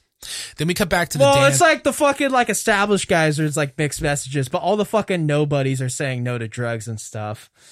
Yeah, no, it's fucking weird. Man. You shouldn't be doing drugs. Just say, just like the hard drugs, stay away from that shit. You shouldn't be doing that. So We now we, we- have Gazzarri's, and there was like one risky, risque dancer where she got like, I think she kind of just threw on a strip tease and stuff. And Gazzarri's not too down with it, and like the crowd boos him. It's like boo, boo, dude. Fuck, my voice is thrash. I can't do a Gazzarri old man voice. boo. Just try to imagine like he had kind of a Stan Lee voice. No, my voice is like literally. I go boo, and it's like it tickles my. Boo. It burns my throat. My Oh, yeah. my voice is thrash. it's like boo, boo me. Oh fuck! Seriously, it hurts. Well, that's all right. Yeah, he pisses people off. That was funny. You gonna then boo they start, me? You Then they, think I'm not gonna rock and roll? then they start. at- Oh god, my voice. Boo! You think you're gonna boo me? So Ah. then they, uh, so then they ask uh, the people, what's the biggest crowds they play for at this point? Lemmy says twenty-seven thousand. Hungry. Poison says eighty-six thousand. Fuck! St-! Paul, Paul Stanley says, uh, Seriously, fuck you, Poison. But I guess it was an opening slot on like most likely what this Kiss and Alice Cooper show was. I was gonna say because in Stanley, Paul Stanley says one hundred forty-six thousand, and then Alice Cooper says eh, about one hundred fifty-eight thousand in Sao Paulo, Brazil. And then she's like, "So you beat Kiss?" He's like, "Yeah," and I'm like, "Yeah, fuck you, Kiss." And then Suck it, Kish. And he, and then he's talking about how, yeah, it's crazy. He goes into the whole, you know, music is the universal language. But then he also says, yeah, there wasn't like just a police force for security. It was the army. Cause Brazil is, oh, ask, Oh, yeah. ask Max Cavalera how wild Brazil is. Brazil is wild. They all agree that making crowds cheer is better. Like all of them, even Stanley, they're like, yeah, making crowds cheer and come alive, it's better than sex. Then they ask, what would you think of kids trying to get out and play music? Lemmy says, fuck it, go for it. That's what I did. Paul says, the only people who are going to tell you you can't do it are the ones that fail. I'm not going to tell you you can't because I did. You can do it. And I was like, huh. Maybe he took pulled that out of his ass, but at face value, Yeah. that's pretty inspiring. How to make generic music, but a freaking like a genius fucking gimmick game plan, and then just merchandise the living fuck out of everything. Worked for Ghost. It did. Well, Ghost has good music. That's subjective, I know. But Yeah. Steven Tyler says he just wanted it so bad, you know? He says if you can be think positive about it and then you become it and therefore you are it. Bret Michaels, to his credit, he says you gotta believe you're gonna make it. And if you don't make it, at least you know you gave it 100%. And then fucking Dave fucking Mustaine just says, don't. so what do you think about kids wanting to make it? Don't. Don't. God damn. I don't know what it is about Dave Mustaine, man. I've always said this. Everything he just does is like a Oh to fuck! We're finally at the end because now we get to to talk the about the best part of the documentary. literally this whole documentary. Just seems like it's just burying the fuck out of the whole glam metal scene. And then fucking Megadeth. Yes, which then Oh, it's bro. like, well, how, at this point, how do you not like Megadeth? They're like the fucking only, like, really the most respectable non-piece of shits here. And here's the thing, Dave's a full-on fucking drug addict He's a time. fat cokehead. like, li- like not coke, heroin out and everything. oh, I thought he. Like oh, okay. literally, he did coke to fight the heroin, but the coke would get him too jazzed up, so he needed the heroin to slow down the coke. How much coke do you have to do? How much hair? I don't want to know. So He yeah. was fucking on the shit right here. so then they fucking but they have him. the fucking like jazz musicians of Chris Poland and fucking like Gar. Oh, fuck, was it Garth Samuelson? I thought so. Whatever. The fucking like oh, like the other dudes before this lineup because this is the most like kind of chilling lineup. Like this guitar player here, it's just kind of like was like a fucking roadie or guitar tech, This is but the trans. the I. I honestly, this lineup to me just always felt transitional. and it's like, and yeah, and then like the drummer's the most like kind of bare bone. Yeah. I.e., like as Dave says, the most punk rock drummer for all of like Megadeth lineups and stuff. so far so good. It's pretty punky. Yeah, yeah, but literally it's just like, and maybe an attitude and simplicity. But it's like, here's the thing about the jazz musicians. They were the ones that got fucking Dave and Dave on fucking heroin and Yes. shit. Cause like literally Garth. Like they were dr- doing drugs and partying before. Yeah, yeah. But, But, they're the fucking jazz musicians who were like, hey, if you want to fucking make it and become a legend, you gotta fucking do heroin. And that was a mentality. It's like, fuck, bro. Yeah. But that's jazz musicians, bro. well, yeah, dude. Don't you all those like big band people and jazz musicians from like the late twenties to like the fucking fifties? They were all whacked out on morphine. Yeah, morphine, opium. Opium. It's all the same shit. It's No, I know, I know. end. But we're ta- I'm talking, and then in the 40s, you had all those soldiers that would smuggle in medical morphine and shit. Yeah, or Oxycontin. Which Oxycontin, which yeah. is legal heroin. Yes, Literally, you could fucking smoke Oxycontin. Someone explained that to me, and then I looked it up, and I was like, "Holy fuck! It's just heroin." Yeah, no, Oxycontin's just legal heroin, and you could smoke it just like heroin.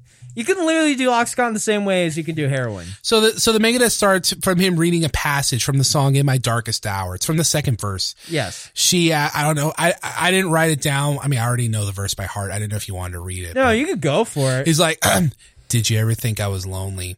Did you ever think that I needed love? Did you ever think you're the that I'm thinking? You're the only one that I'm thinking of. You'll never know how hard I tried.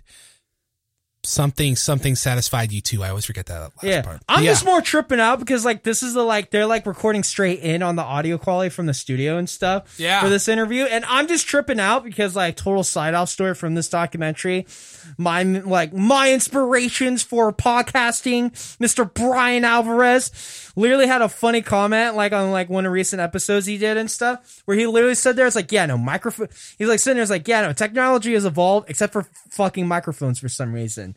They have not evolved. And Lily Mustaine is talking to an SM7B mic. Like literally, this mic has not changed since the fucking 80s. really? Yes, the mic I'm using most likely hasn't changed since the fucking 70s or 60s. The mic I'm using right now. Holy shit! What about what about like even this one I'm using? Oh don't. That's a fucking Chinese mic. It's you got good- me a Chinese mic? That's not your mic. That's my mic. That's mine. When you, well, I'm glad you I pay for. Listen, I pay for the rent, which has the equipment, so technically I pay for it. No, So, so But yeah, no microphone technology. Like, well, obviously the su- like the mic that like Dave Mustaine's uses. Like, dude, that's what fucking Joe Rogan uses. That mic right there that you're seeing. That mic is like, fuck, dude. Microphone technology has not fucking changed. But I guess it's one of those things. Like, well, if it's not broken, why bother fixing it? right. So then, That's what I'm just tripping out. I'm just like, fuck, bro. then she asked about. then she asked about his parents. Like, I wanted to get that mic at first, but then I wanted to get the RE20 Yeah. because everyone I see is like, oh, just just get the SM7B, get the SM7B. get the snowball. Or Yeah, I'm just sitting there, it's like- glacier. SM7B is for sure better for vocals and stuff. The but the RE20 is definitely more broadcaster oriented, but was also like definitely used as a kick drum mic.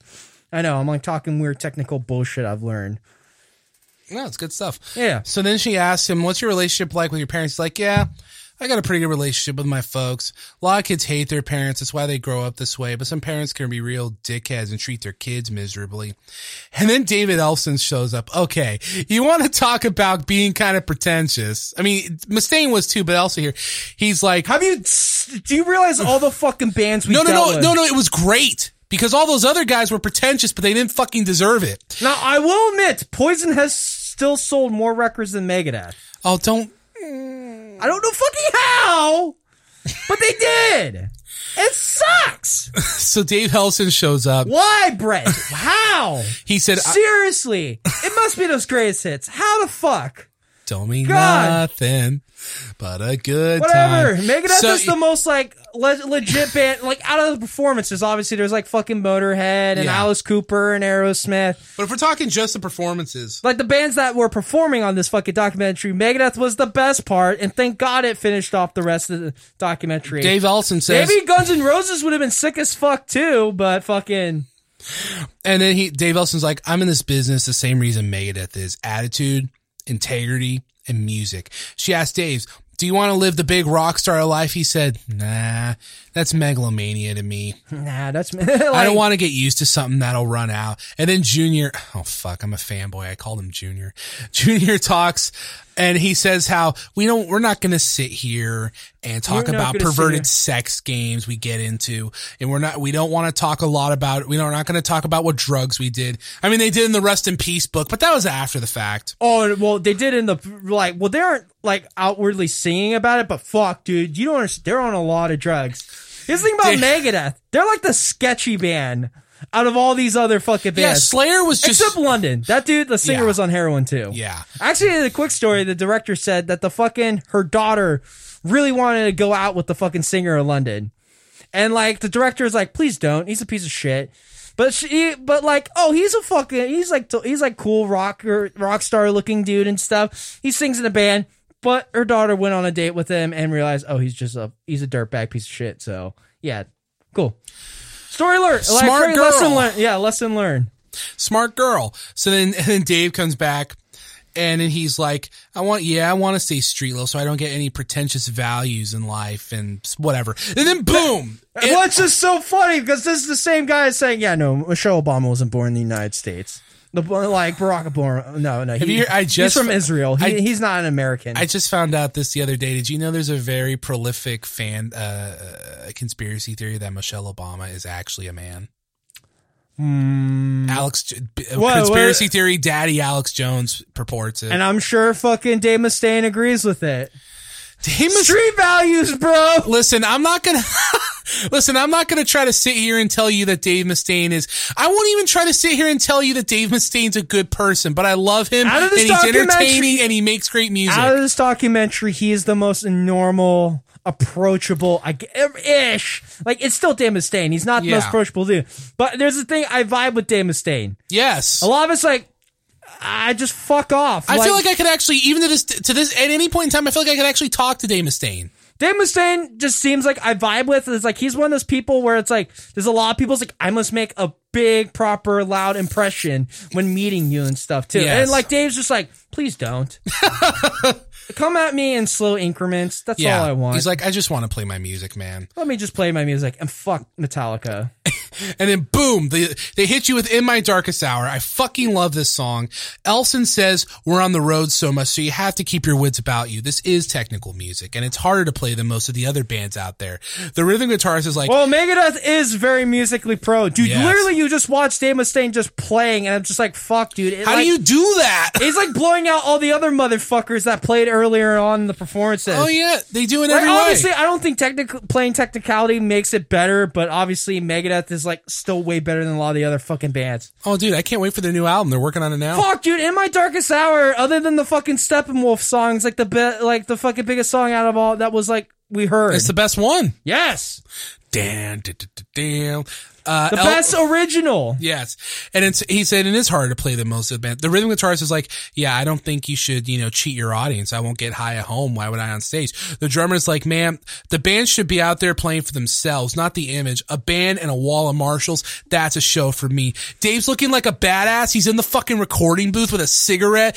The shadows are You know illuminating You know him. what's fucking funny? They says like, yeah, just a wall of Marshalls and everything. But every time we see Megadeth, they got a big old fucking like little like stage props set up. well, that's like 20, this is 20 years after the fact. yeah, this is like bef- this is like before Rust in Peace, where they like blew it up. This, then she's like, well, This is she, when they're still like a club band. then she asks about you know being labeled in genres and he's like i think being i think being pigeonholed in genres is a sin because it cuts you off and it doesn't let you expand i'm like my thoughts exactly man True that. Yeah, yeah. No, uh, yeah, no. I'm being pigeonholed. Now, obviously, it's don't like, get me wrong as a kid i used to be full on oh genres are stupid i understand the necessity for them but i also think it limits pe- and hey i've come to understand some people want to just be that one genre forever and there's literally nothing wrong with that Yeah.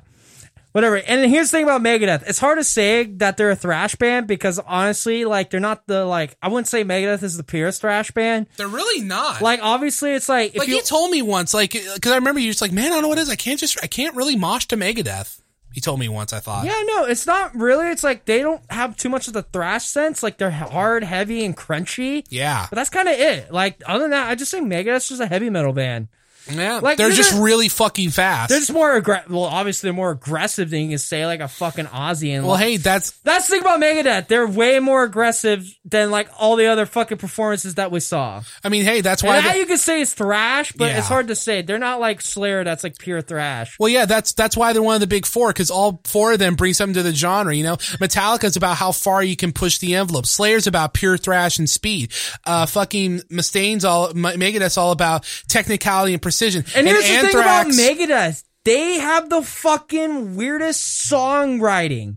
Their song structures are so different. They're not weird. traditional. They They're are. mostly built on like riffs and parts. Yes. Instead of just like a verse, chorus, verse, chorus, or flow or anything like that. That's too. why Hangar 18 is structured the way it does. That whole, that song is basically one of those songs that the entire Hangar 18 song is like that one part of the Dream Theater song where they just show off for like seven minutes, except that's the whole song. Now, obviously, Megadeth is more built on technicality because, dude, they had the fucking heroin out fucking jazz musicians playing early on in the band. Yeah.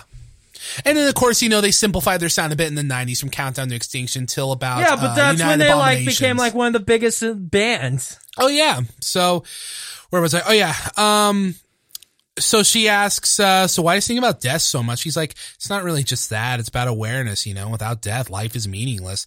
And then they play a song to the crowd and this crowd actually likes it. Oh, motherfuckers are stage diving. It's great. Like I wrote down, it's like, hey, this actually looks like a fun fucking Megadeth club They- show with a lot out- of stage diving. Yeah. Not too much on the slam dancing. Yeah.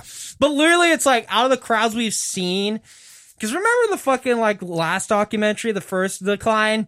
Those crowds are rowdy. There's always something. Oh, yeah. because it's not just the band that's like a visual to watch. Like the crowd gets fucking down. yes. And then like this is the one time because like the most of it we just see just shots of the bands and their performance, but like a lot of it's just the crowds just. Fucking. I'm going to fucking be honest. I watched this old Megadeth show and it reminds me of what you see at Municipal Waste shows now. yeah. That's what, same vibe.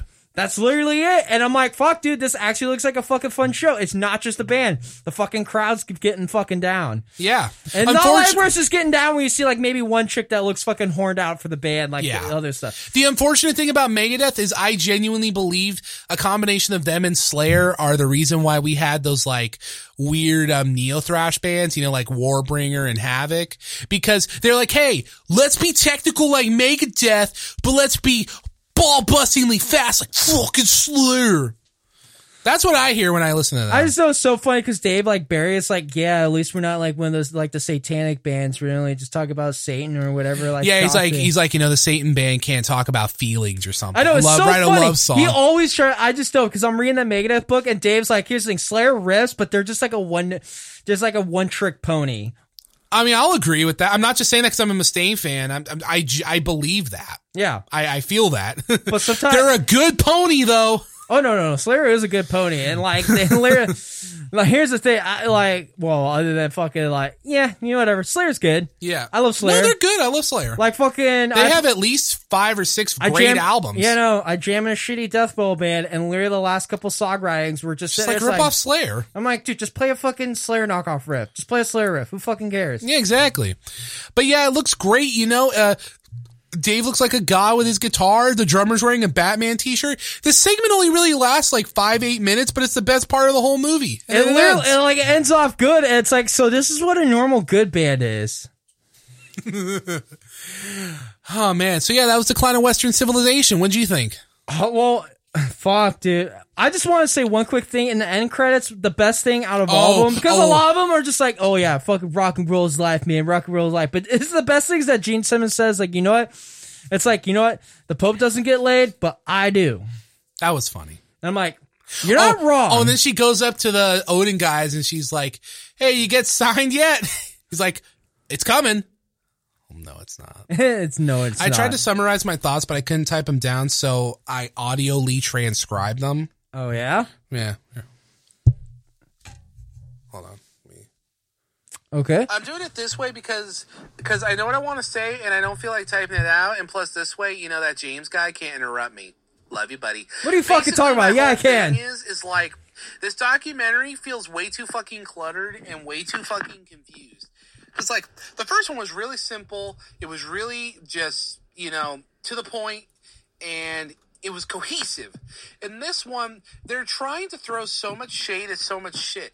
They've got fucking the the lady talking about the six six six.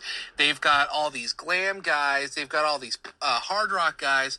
And the thing is, is like this metal's beef. This documentary's beef isn't even with like heavy metal. It's with glam metal specifically. Again, it's not even really glam metal. Like it's more hair metal. Even the tiny bits of glitter metal.